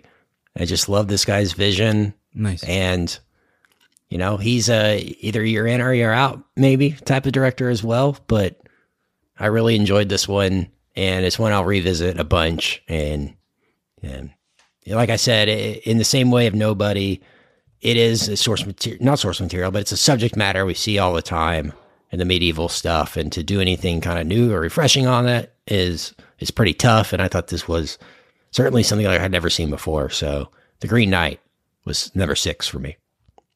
I know it's an audience of maybe six people, but I'm one of the six. So. yeah, yeah, that one left me a little cold, unfortunately, because I was mm-hmm. very hyped for it, and I love David Lowery and I love Dev Patel, and I thought it was a very good movie that that didn't quite click for me the way that I was hoping it would. Well, we still get one of the few theater experiences. Peter Pan again, right? Right from him. So yeah, Peter Pan should be this year, right? Probably end of the end of the year, maybe. Maybe. Yeah, it's gonna be Disney Plus though, so that's that stinks. That's true. Yeah, I'm not gonna get to see that one in the in the theater. It looks like so. All right, yeah, he's the only one I want. Like, I do not want any more Peter Pan movies, but I'll allow it. Right? Like, I'll allow it for David Lowery. That's it. Nobody else. Hey, he's one for one on the Disney movies, so. Yeah, yeah. Love we'll David see. Lowery. He's great. He's great. Uh, we're moving to number six for Brian now. Six for me, Licorice Pizza. Um, I Ooh. assume this is going to be on y'all's list, but I I'll, I guess we'll see. Um, we will. My uh, probably my favorite P T A, and I'm giving it a little grace just based on, like I said on the episode, we did this like two weeks ago, so you can go back and listen. But I have a feeling that all the qualms and flaws of that movie, I'm not going to remember in six months or a year. And so I'm just going to go ahead and credit it with where I think this movie is going to wind up being um, in, in my memory versus what was just a very good movie, but not great kind of bit that we, again, we just reviewed a couple weeks ago. So number six for me. Why number six for you, Richard? Number six, this one hurts because I really wanted to pwn the nerds. Um, Dune. Oh, wow. You hate Dune, man. Whew, that's tough. Only, to, only number six best movie of the year. Wow, yeah. You really hate it. Hated it. Despised it. Yeah. If it's number for six a for third me. Co-host now, if we apply within. We'll we'll talk about it more, I'm sure, as we get higher on both of your lists, because you'll be you'll have more interesting things to say. But yeah, this was a great great movie. Denny's awesome, and uh, excited for the second part and all that good stuff. But uh, really wanted this to suck, just because the hype around it was, you know, I just wanted. Yeah, you really hated Dune. Dune Nation. Yeah, yeah, Dune Nation's the worst, and uh, you know, the fact that they thought it was going to like break, you know, Avatar records and stuff. I still stand by that. That was an idiotic take, um, because no one really cares. But it was a good movie, so enjoy it, nerds. All right, we're moving into top five territory now. So this is the prediction territory. We'll see uh, who got it right at the end. So my number five of the year is one that we talked about pretty recently, and the more I've thought about it, the more I like it. And I'll probably revisit it a lot now that I think about it. It's The Tragedy of Macbeth. Same for me. Number yeah. five. Okay, number awesome. Five for me as well, yeah. I feel like just the way Joel Coen pushed the boundary mm-hmm. cine- cinematically and, you know, like Richard said, you know, kind of experimentally uh, makes it win for me. And then obviously Denzel and Francis. And it's one I'm going to have to watch like fifty times to know what the hell's going on with the, mm. the dialogue. So looking forward to that, and really impressed with this. Tragedy of Macbeth's my number five, and for you, uh, Brian. Yeah, yeah. I mean, I, it, I like I said. I mean, we again, we did this a week ago, so I don't need to rehash it. I love. I have a connection to, I guess, Macbeth and those those plays. Um, I think Shakespeare, the stuff that's in those. It, it, I just was very impressed with the way that, that he did it, and the the presentation, and the the uh, the scene settings, and then Denzel was incredible. Man, that might be that might be his best performance, and that is truly saying something. So, um, loved it. Loved loved Tragedy of Macbeth. Would have liked to have found a spot can't to, for for both that and and The Green Knight in my top ten. I just I really thought hard about bumping The Green Knight up quite a bit, and I just couldn't quite couldn't get there. Um, it yeah. just for you know a couple of reasons, but uh, but Macbeth, the Tragedy of Macbeth is like one of the rare ones on my list. It's like I'm not going to rewatch that very often, and that is usually a factor for me when I do these these lists. I always say, for me at least, this is like a different list than what my what is the ten movies that are going to be nominated that you would nominate for Best Picture kind mm-hmm. of movies. I always, when we're doing our top movies, I'm always factoring a little bit of how do I balance best with favorite and rewatchability and things like that. This was one of the few that's like, I'm probably not going to rewatch that movie very often in the future, but it was so, it, it worked so well for me out the gate that it, it kind of has to be in this list. So. All right. What's your number five, Richard? Number five for me is probably a bit low considering everyone involved, but it's Licorice Pizza. Wow. That is low. Uh, yeah. I would have thought it would have been higher was, for you. Yeah, no, loved it. Thought it was great. Nothing against it, but uh, yeah, P T A is great. Alana's incredible in this. Uh, Cooper Hoffman's incredible in this. It's a really great, fun movie. A little sloppy in parts. There's some weird morality issues with it as well. Mm. Um, but uh, yeah, but but but still, definitely in my my top five of the year. But you know, I expect P T A movies to always be in the top five of my year. But in bad years, I expect them to be number one with a bullet. And uh, mm-hmm. so I guess this was disappointing in a way, but it was still an awesome movie. I still had a great time with it. Can't wait to watch it again. Yeah, one hundred percent. My number four is one that you mentioned earlier, Richard. And so I won't get the emails on it. My number four is Dune. Nice. Gosh, blown away by Dune. Can't wait to watch it again fifty more times. And hopefully the sequel, I think they're going to start shooting it next summer or this summer. And uh, we'll we'll get another one. So I guess it's a win there. Dune Nation wins. We get another Dune. But uh, that's uh, something I'm really proud of, is the fact that this movie is good and Denny is still a good director, and we've been championing that and, and rooting for Denny. And this was another win, I think, for him. And he for succeeded sure. in, in like the most impossible task of all time, which is making Dune into a watchable film. And uh, st- obviously stacked cast. Maybe we'll talk about it more later, Brian, but um, Dune was an easy entry to my top five. And man, I could have put it at number one and I wouldn't have been upset with myself. So sure. Kind of where I am with yeah. it. Yeah. But I, I think that means you hate it too. So that's, that's sure. um, all right. Number it, it Dune will definitely come up here in just a second, and we'll okay, talk about it for you. For ten more seconds in just a moment. Uh, number four for me is uh, Spider-Man: No Way Home. Love Same for this me. Movie. Also number four for me. Oh, nice. Talk about nice. It now, yeah. Very nice. Thought it was a. It's very similar to uh, to Avengers: Endgame in that it just felt like. For for for all the crap that Disney gets, some of it rightfully so, um, and all the cookie cutterness of the M C U and all that sort of stuff, that it was a very ambitious movie, and that they did a lot of they took a lot of chances and did a lot of stuff that they probably didn't have to do, and could still just roll out a Spider-Man movie, and and it would be the number one movie of the year, especially in this year. And instead, they gave us like a really great comic book superhero movie mm-hmm. that kind of.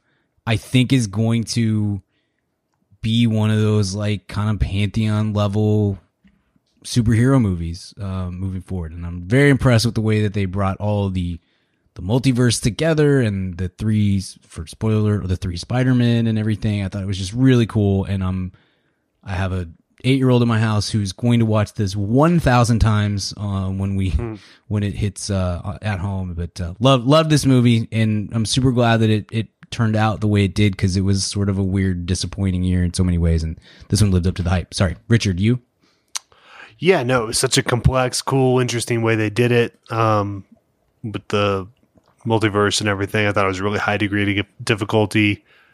The appropriate amount of time had gone by, I think, before. I mean, we had seen Eternals and things like that, but it was kind of go- cool to go back into the established world a bit, mm-hmm.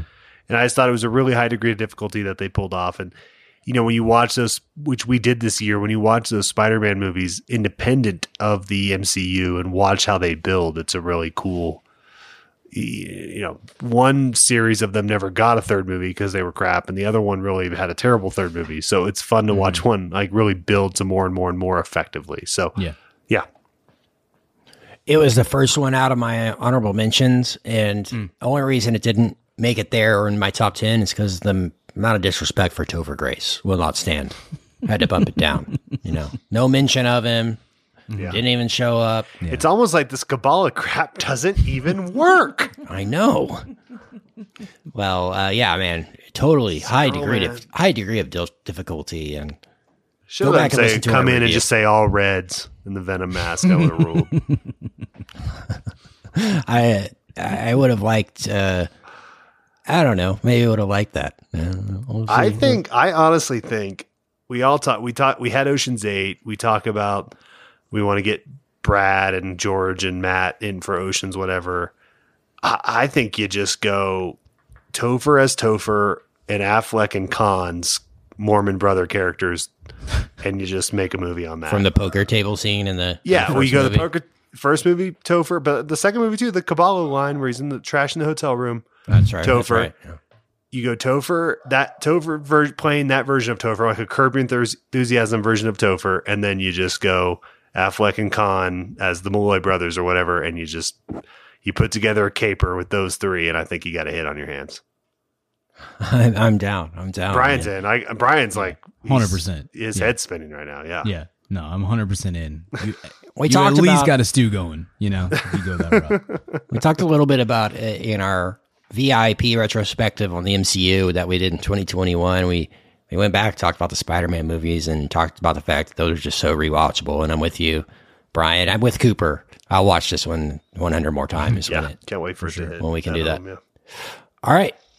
So my next one, my list, We're in top three territory now, fellas. Yeah, we are. One that came out very early in two thousand twenty-one, got a lot of buzz early in the year, this time last year, as a matter of fact. It was my number one of the year for a long time. It's CODA. It's my number two of the year, so we can talk about it now. Okay. Number one for me. Yeah. Oh, oh, wow. wow. Okay. I don't know why this movie's not getting more Best Picture yeah, love. Just, like, I totally agree. Yeah. Release date. Bull crap, man. I mean, stupid. I, I know it's got some Best Supporting Actor love uh, or prediction out there, but, you know, I mean, this was a, a fantastic movie. Everybody yeah. I've recommended to it, uh, recommended it to, I said, thank you for recommending that to me. That was yeah. mm-hmm. that was great. Um, and so, yeah, it just, it's touched me in a way I didn't expect, and the music element obviously gets a bump up for me uh, because of that. And I don't know how many t- more times I'll watch it, but it was one of the more emotional experiences I've had yeah, in, in movies in a long time. So truly movie. Yeah, it's great. And great not, movie. And, and not in an emotional terrorism way. It's just like yeah. a really yeah. Yeah. thoughtful, moving, beautiful mm-hmm. movie. Yeah. It's a sure. very joyful movie. For, yeah. Especially given the con- the content, mm-hmm. um, I thought they, I mean, the way they handled it was incredible. Yeah, I, I I'm one hundred percent with you guys. It's it is my number one of the year, and I'm with you too, Kent. It's it it. Uh, I don't get too salty about this stuff very often, but it it really in a year that has kind of sucked, like this year has sucked. It is, and j- I just mean that from the award standpoint. Just mm-hmm. how many awardsy movies were kind of disappointing. It feels like this one is left out exclusively because it was a it was on Apple Plus in August, and I hate that. I hate that that that's a precedent that we continue to. Um, they bought it at Sundance. I mean, that's I what think it was. we we've yeah. got to just guys, we've got to just start our. Uh, we got to abolish the Oscars, abolish the Emmys, and just make the contenties.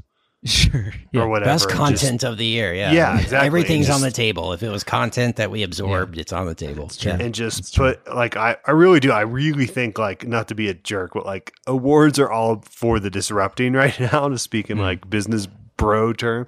There needs to just be a, you know, put together a great governing body voting base of a bunch of different equity unions and just make the contenties and sure. let's get over this stuff.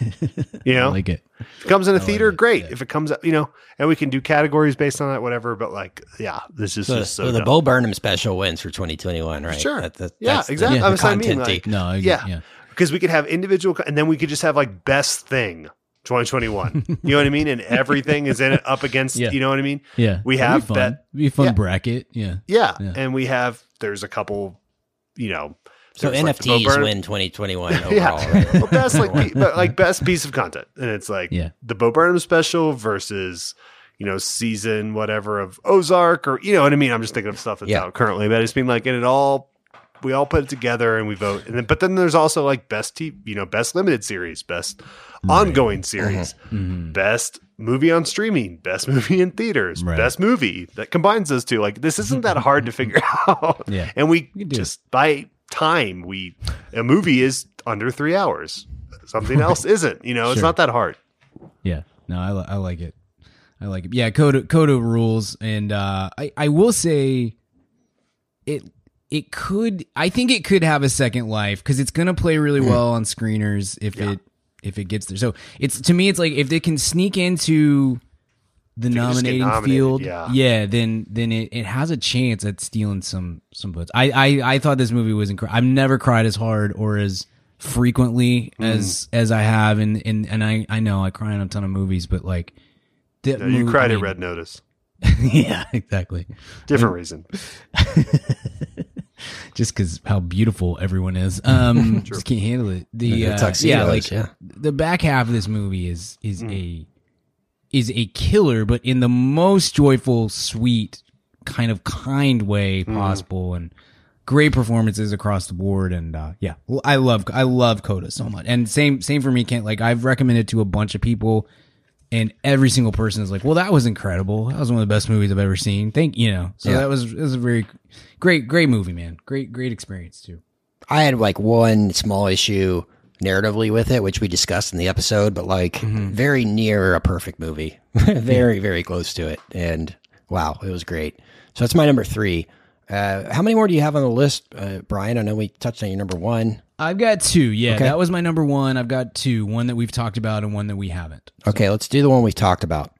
Okay, number two for me is Dune. Um, yeah. Nice. Which I, I thought I'm the highest on, but I, I think yeah. is, uh, again, it's like the degree of difficulty is a big part of it.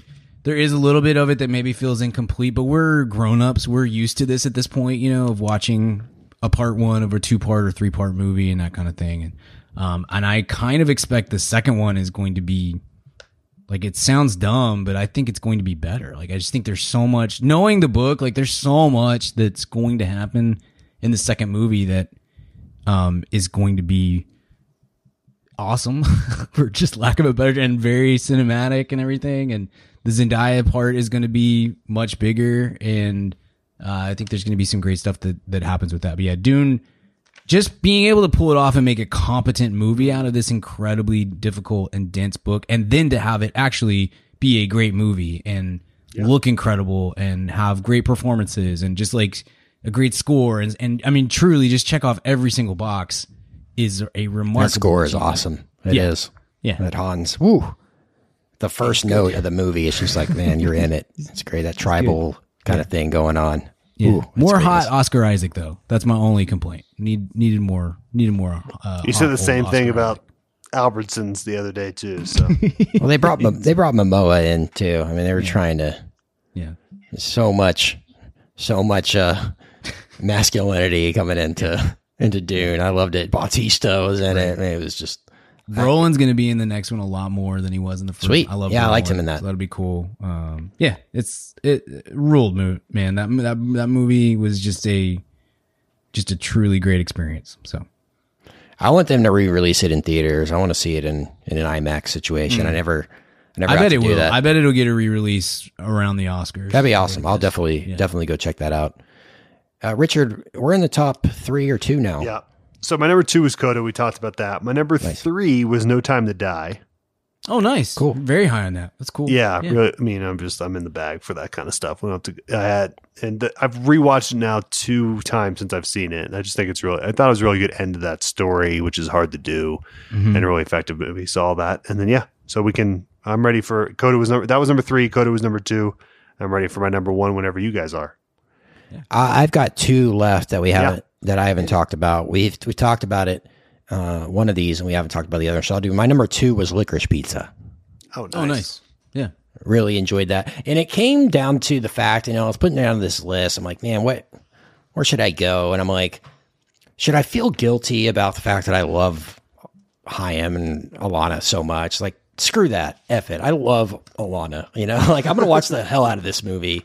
You know, and I, I just enjoy it so much. It's so great. The, the pairing is so fantastic. The the setting of the seventies just works. And uh, I mean, I just, it might be guilty pleasure. I don't know, but it, it certainly was one of my favorites of the year, if not my favorite. And there's only one more that I, I put above it on my list. So it was, um, it was greatness, man. I, I'm glad it was Brian's favorite P T A movie. I I, I, pre- I think we predicted that going in. You know, it probably has the most mass appeal of all Paul Thomas Anderson movies, uh, and it'll be probably the one, the first one I recommend to people to get into his filmography in terms of approaching it at a an entry level kind of way. So yeah, Licorice Pizza, my number two. Nice. We're on to awesome. the, the last ones. Uh, do you want to recap your list, uh, Brian, before you sure do the yeah. last one? Uh, number ten, French Dispatch. Number nine, West Side Story. Number eight, Encanto. Number seven, Nobody. Number six, Licorice Pizza. Number five, The Tragedy of Macbeth. Number four, Spider-Man No Way Home. Uh, skipping number three. Number two was Dune, and number one was Coda. Uh, my nice. number three movie of the year, for all the crap that I gave Netflix and the bottom of the list that we did here. Paw Patrol movie? Des- Deserve, yeah, deservedly so. That's Paramount, sir. Oh, sorry. Um, respect, respect the plus. Um, yeah, Shane worked hard on that one. Yeah. yeah. Hey, hey, that's just, Paw Patrol. hold on, hold on. Shout out to Batman. The idea Shane. of Shane wearing the like the, the black suit with the t- or the green suit with the tennis balls on it and stuff. So just just mocapping Paw Patrol. Somebody Sorry. called in. Shane's at his desk doing his like normal job, and his phone rings on it. Picks up. Hello, you got Shane. Hey Shane, we're gonna Go need for you. To- Shane. Yeah. Operation Christendom is coming through. All right, I'll be right down. That's so good. What is it, Brian? Just in a six foot seven suit. What's the Netflix one? I, I'm actually stumped. I have no idea what this could be. Uh, yeah, it, Netflix was trashed mostly this year. This movie ruled. You did mention in your in your honorables, Kento. But, oh, uh, I loved The Harder They Fall. I thought oh, okay, this was cool, such yeah. a baller movie. It was and sick, man. I didn't know about ruled. this director, and I was like, who the hell yeah, is this guy? Yeah, the cast rules so hard. It's, I mean. Obviously, I think there are better movies this year. I put two ahead of it, and, and this is the coolest movie of the year. Like it's a yeah. it's just a a full on Western action movie with a great score and like a mm, really upbeat. Tra- I mean, just sick just like, like opening titles and yeah, just cool cinematography, great movie. editing. Yeah. It's yeah. just a cool movie, man. Yeah. Absolutely, it's a super cool movie that took like you know like um. Uh, Matthew Vaughn, I hate because, and I, I've said this many times. It's like Tarantino is a great director, but I kind of hate everybody who's come out of his like coaching tree. You know, it's just, it's such a beatdown to watch people try to be Tarantino. This was like a, oh, okay, now, now we're talking. Like this guy clearly understood, um, what makes Tarantino good yes. and use some That's of that. That's how I felt and, and too. Then, like influenced yeah, and then, by and him, but like his own thing into it. Yeah. Sure. Not doing like a, a perverted spin on it, but he's like yeah. influenced by it, but doing it in his own way. It, yeah. It, yeah, exactly. But it was, oh man, it was so cool. And yeah, and it's just like, okay, Jonathan Majors, uh, Idris Elba, uh, Lakeith Stanfield, Lakeith, Regina King. I mean, it is a uh, yeah. Zazie Beetz. I mean, it, it, Delroy Lindo. It is a it's a murderer's row of awesome, awesome totally. actors. Um, and the fact that they're all P O C is great too. But like, it was just really cool to see somebody do that movie with that cast, the way that they did it. And make it so, uh, so cool. In addition to just being like a just a really, really good, tight movie, well made movie. So, Harder They Fall is is uh, number three for me. Awesome. What's the last one on your list? All Richard? right, this was perfect because I can go to number one here. I've got Luca at number ten, Spencer at number nine, Macbeth and Tragedy of Macbeth rather at number eight. Quiet Place Two at number seven, Dune at number six. Going into the top five, we have Licorice Pizza. Spot at number five, Spider-Man at number four, No Time to Die at number three, number two, Coda, and number one. Who can take the sunrise, sprinkle it with dew? Candyman. Candyman. Wow. Can. Nice. Number one. Wow. Yeah. It's my favorite. It's the most fun I had this year. Loved it. That's Nia DaCosta might might be my M V P director to watch of the yeah. year. I put her I put Benedict Cumberbatch as my M V P of the year just because I feel like with with Power of the Dog yeah. and Spider-Man, it's like, man, sure. this guy kind of matters in a way yeah. I didn't expect in this phase of his career. And I thought he'd only matter in like basically the Power of the Dog, you know, type stuff. But like he, he really brought it on both fronts this year in a very significant way. So he got my award. Uh, but Nia DaCosta is like director of the year, in my opinion. I was like, holy moly, mm-hmm. this is a clinic. It was a, it was, it was, amazing. Did I have my top ten? I had like my, I don't know, honorable mentions. Yeah, twelve. Man, ooh, great movie.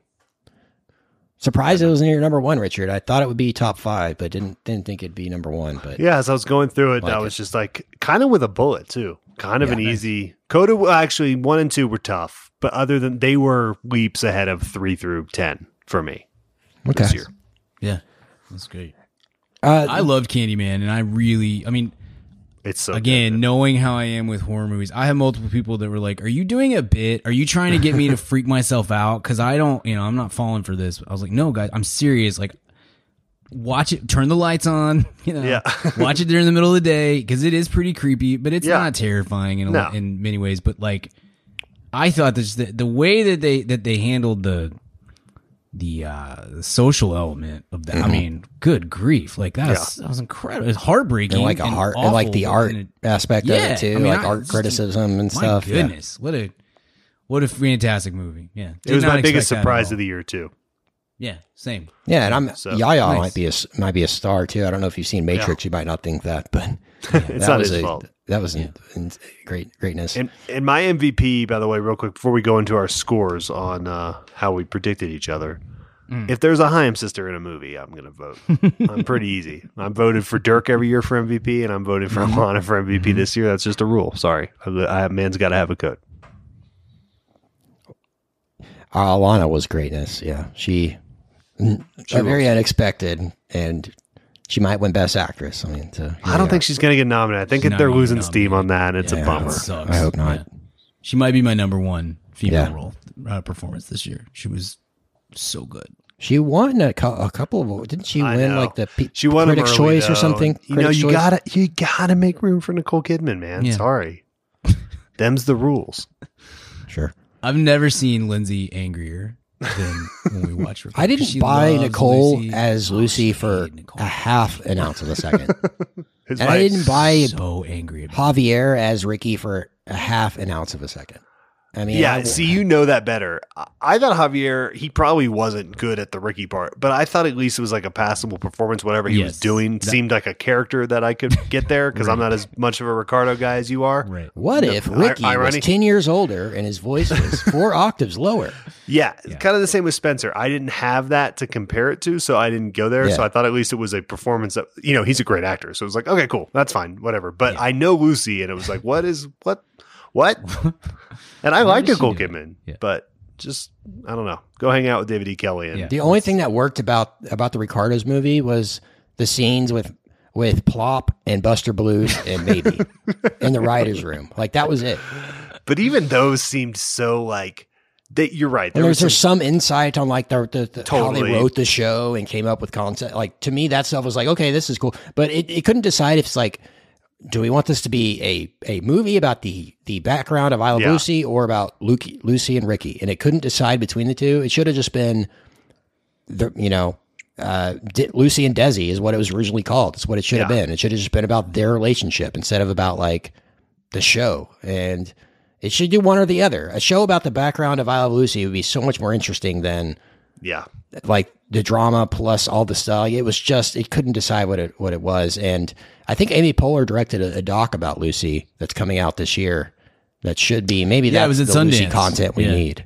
Yeah, yeah. Uh, our guy Sean g- didn't give it a great review. It was like he a, didn't oh, three no. star review or two and a maybe, half star. Is he a, a Lucy like fan or I don't know? But. I have no idea. I didn't. I didn't get a chance to read the review yet. Mm. I think I'm going to try to get Sean to come on do a bonus episode. That'll be great. Talk about some of those. Those because he saw a bunch. Mm-hmm. Um, yeah, I just saw his grade was was lower than what I what I would have expected. That's a bummer, man. Because yeah. feels like I don't know feels, but yeah, casting Buster and Maybe like together was odd. It's like okay, we're making a movie about Seinfeld, and it's gonna have Turtle and Ari Gold.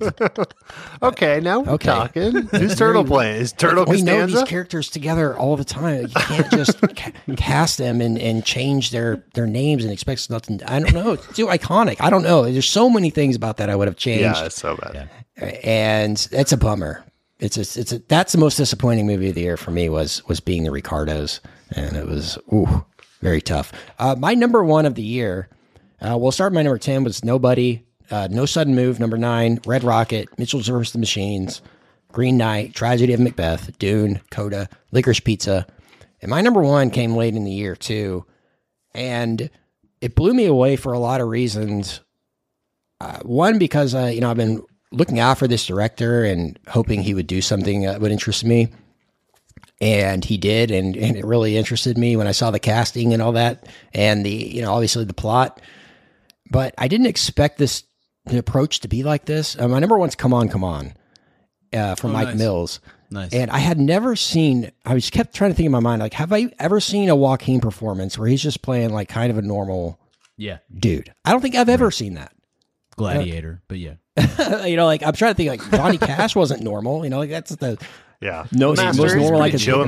Mm. That scene at the beginning of the beach. The yes. master, it's just like, like chilling at the beach. Yeah, I mean that's just totally drink, normal. Paint, dinner, you know. Yeah, yeah. Just broing out with your bros. Long leave from the Navy, man. But I thought the the choice to shoot it in black and white was was yeah. pretty beautiful.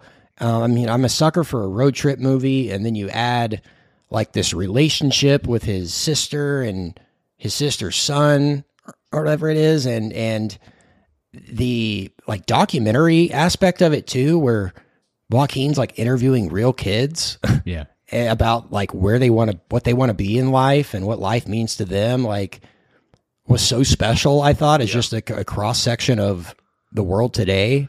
Mm-hmm. And I mean, it just touched me on a level I didn't expect, and um, was was maybe the best movie of the year. Um, like overall, I just thought it was was fantastic. It, it hit every note I wanted it to hit, and was so touching. And oh man, it, it was cry fest for sure. Come on, come on, I, it was great. I think just to note on that, I think it's funny, and we talked. I don't think we really like worded this correctly with like the Joker and things like that. But the thing that people, I think, associate so much with Joaquin for, you know, some reasons that are obvious, but like are is his like menace and his intensity as an actor. But I think what makes him, to, in my opinion, the great American actor right now is that vulnerability and that sweetness that he can tap into. Yes. yes. Like and her. that her. Yeah. I mean, he's just, and to me, that's the Joaquin that is like, so I'm so in on that. You know, I feel like there's mm-hmm. a lot, there's a million Tom Hardys out there that can throw that, but like the tenderness that he can touch um really without like pandering at all is what makes him and you know mesmerizing, and this movie really harnessed that really well. Honorable mention yeah. for me as well. Yeah yeah I like I said in my honorables, I I think I really missed something watching that. Maybe I watched it at the right time. Tuesday, it just like you know, it came over office. me like a waterfall, yeah. man. It was like, wow, yeah. this movie is I what almost, I've been waiting for this year, you know. Yeah, I almost went to see that in theaters um on a whatever a random day, and you know for for whatever happened, like some you know a meeting came up, something prevented me from going, mm-hmm. and then it was out of theaters the next day, and then I saw it like a week later on screeners and stuff, and it was I really I really dug it. I thought it was very good, but I the whole time, or I guess at the end of it, I was like, I think if I would have seen that in theater, that might have been where I didn't have the option to be distracted or yes. to be working or to whatever else. I think I really dug that film. I think I would have loved it if I had seen it in that, in that setting. And, uh, but I, it might've been my favorite Joaquin Phoenix performance. Genuinely. I thought he was, he yeah. was magnificent in that movie. And it's, you know, I, I don't want to get into the, the too far into the Joker thing, but it's, it's so disappointing that that's the it's Oscar. Always gonna, like, yeah, it's exactly right. It's always going to be frustrating to me that that's the movie that he got the most acclaim for. Yes. And A, the movie It's is stupid to good, him, but, too. I'm sure he yeah, hates it. But B, he's just had so many better performances. Would, that, would Joaquin, you know, like, rather have the Oscar for Joker or not have the Oscar at all? I think he'd rather just, like, not have it and be like, yeah. I'll get it when, I, when, I, when I do yeah. something worth it. Yeah. yeah. Like, I, I don't think he feels like... I don't, I'm I sure don't he doesn't he even cares, know where it is. To be honest. Like, yeah. you know, uh, I'm I'm with you. By the way, that movie was in. Uh, come on, come on. Was in. Um, I think Owen uh, Lieberman's like worst of the year. Oh, yeah, I saw that. And I like I understood what he like. It was like I appreciated that. You know, if you're gonna do that, you have to make a good case for it. I didn't agree with his case, but I I I thought okay, well, at least I kind of see what you're saying. It wasn't hot like, his whole. Yeah. Yeah, exactly. It, that's exactly right. It wasn't a hot take. It was like, I think part of it just came down to for him. And I, for me, this would be my cr- criticism of that criticism is he just was like, I can't believe that this, I can't believe there would be a world where this sister would leave her son with this sort of estranged brother. And I was like, uh, you don't know a lot of parents then, man. Yeah, Cause yeah. that is I mean, that's not part of the a movie. Crazy thing at all to have, to have happened. And it's so for that to kind of short circuit your entire experience with the movie, I would say is you, you maybe missed a little bit of reality there, but anyway. Yes. Yeah. Very good movie. I'm glad awesome. it made, I'm glad it made your list. Let's, yeah. let's get into the top fives here and see who predicted them right. Uh, Richard. I think I got four out of your five, Kent. Yeah. Richard nice. predicted for me. He predicted correctly. Dune, Licorice Pizza, Coda, and Macbeth. Mm-hmm. Missed on Ricardos. Missed on Ricardos. That was a good prediction because if it yeah, had been good, it would have been an easy entry into my top five, but it was not. Um, and you predicted for Brian, Dune, West Side Story, Spider-Man, Licorice Pizza, and Power of the Dog. So that was a hit for Dune and Spider-Man, correct? Correct. So I'm at six mm-hmm. points. Nice. Six points overall. Okay, my my guess is... I guess for Brian, Licorice Pizza, which was number six, right? So it was nearly I know, out. We both just missed on that. Yeah. Dang it. Suck it. Uh, No Time to Die, which actually ended up being on Richard's list. Yeah. Did not expect mm. that. Uh, West Side Story, was that in the top five? Nope. No, top. It was number nine. Yeah. Uh, Encanto, which was just out of the top five, I believe, too. Mm-hmm. Yeah. And Dune. So I had one or two hits for, no, one hit for Brian. Mm-hmm. So that's one point for me. And then I predicted for Richard, Licorice Pizza. Got a point there. West Side Story. No. No. The Tragedy of Macbeth. Nope. Sorry. Ricardos. Nope. No. And just, Candyman. Just missed it as my wor- second worst of the year, but you did get Candyman. Yeah. So three points for you so far. Okay. So Richard's in the lead. Brian predicted for me, Licorice Pizza, which is my number two. That's a point. Mm-hmm. Ricardo's. No. Macbeth. That's a point. Nightmare Alley, which I did not see. So I cannot, oh, uh, it wasn't, it did not make the list at all. So I did not. It, it, good, good guess, but didn't didn't ended up yeah. making it. I think it was in the theater for like four days. So didn't, yeah, it was. Didn't get really, to do it released one. The same day as Spider-Man. I mean, yeah, like, I mean, I really sorry guys, we had to do a Spider-Man episode. I hope that was okay.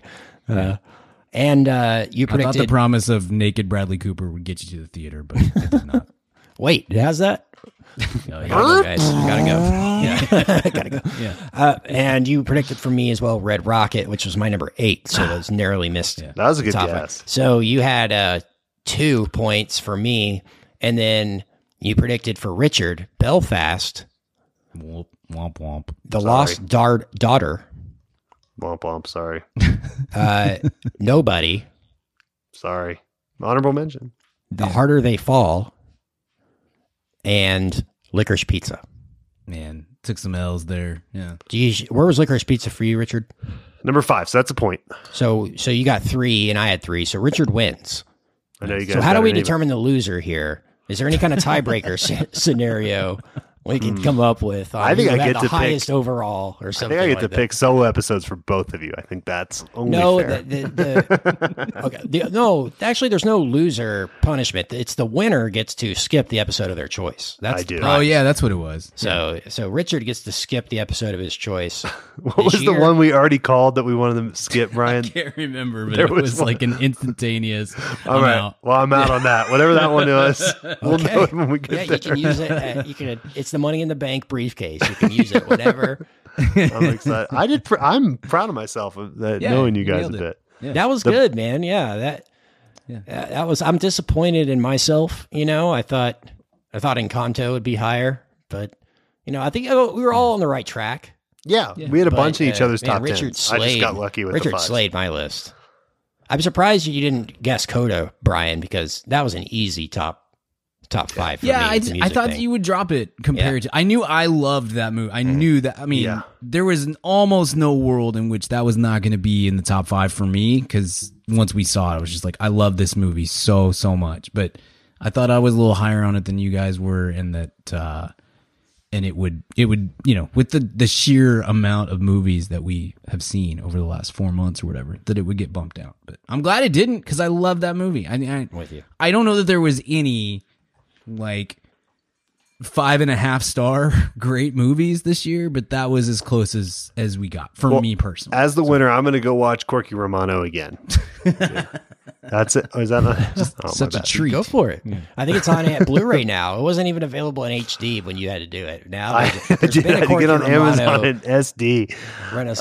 Uh, you had to rent it too, which was great. I did. I'm I rented like, it. I'm like, I can't even find it for you to. Probably could have gone to a library or something. That would have been a cool, cool thing on my record. Yeah, it wasn't even there. Yeah, I'm gonna take. Uh, I'm gonna take The Rise and Fall of the Third Reich and Corky Romano, please. All right, see you in two weeks. Yeah. Wow. Okay. Well, that's the um, the Perfect top comments. Five, bottom five for two thousand twenty-one. That was fun, guys. That was yeah. really fun. We'll revisit these, uh, I guess, during the Oscar nominations slash awards in six months. Mm-hmm. In yes. six months.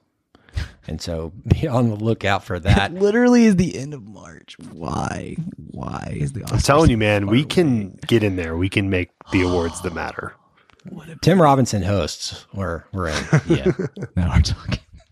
No, our real vote is I'm for just obviously on Steve Martin, Martin Short, Selena Corn Gomez. Cob T. As long as Corn Cob T V has the simulcast, I'm in. Corn Cob T V.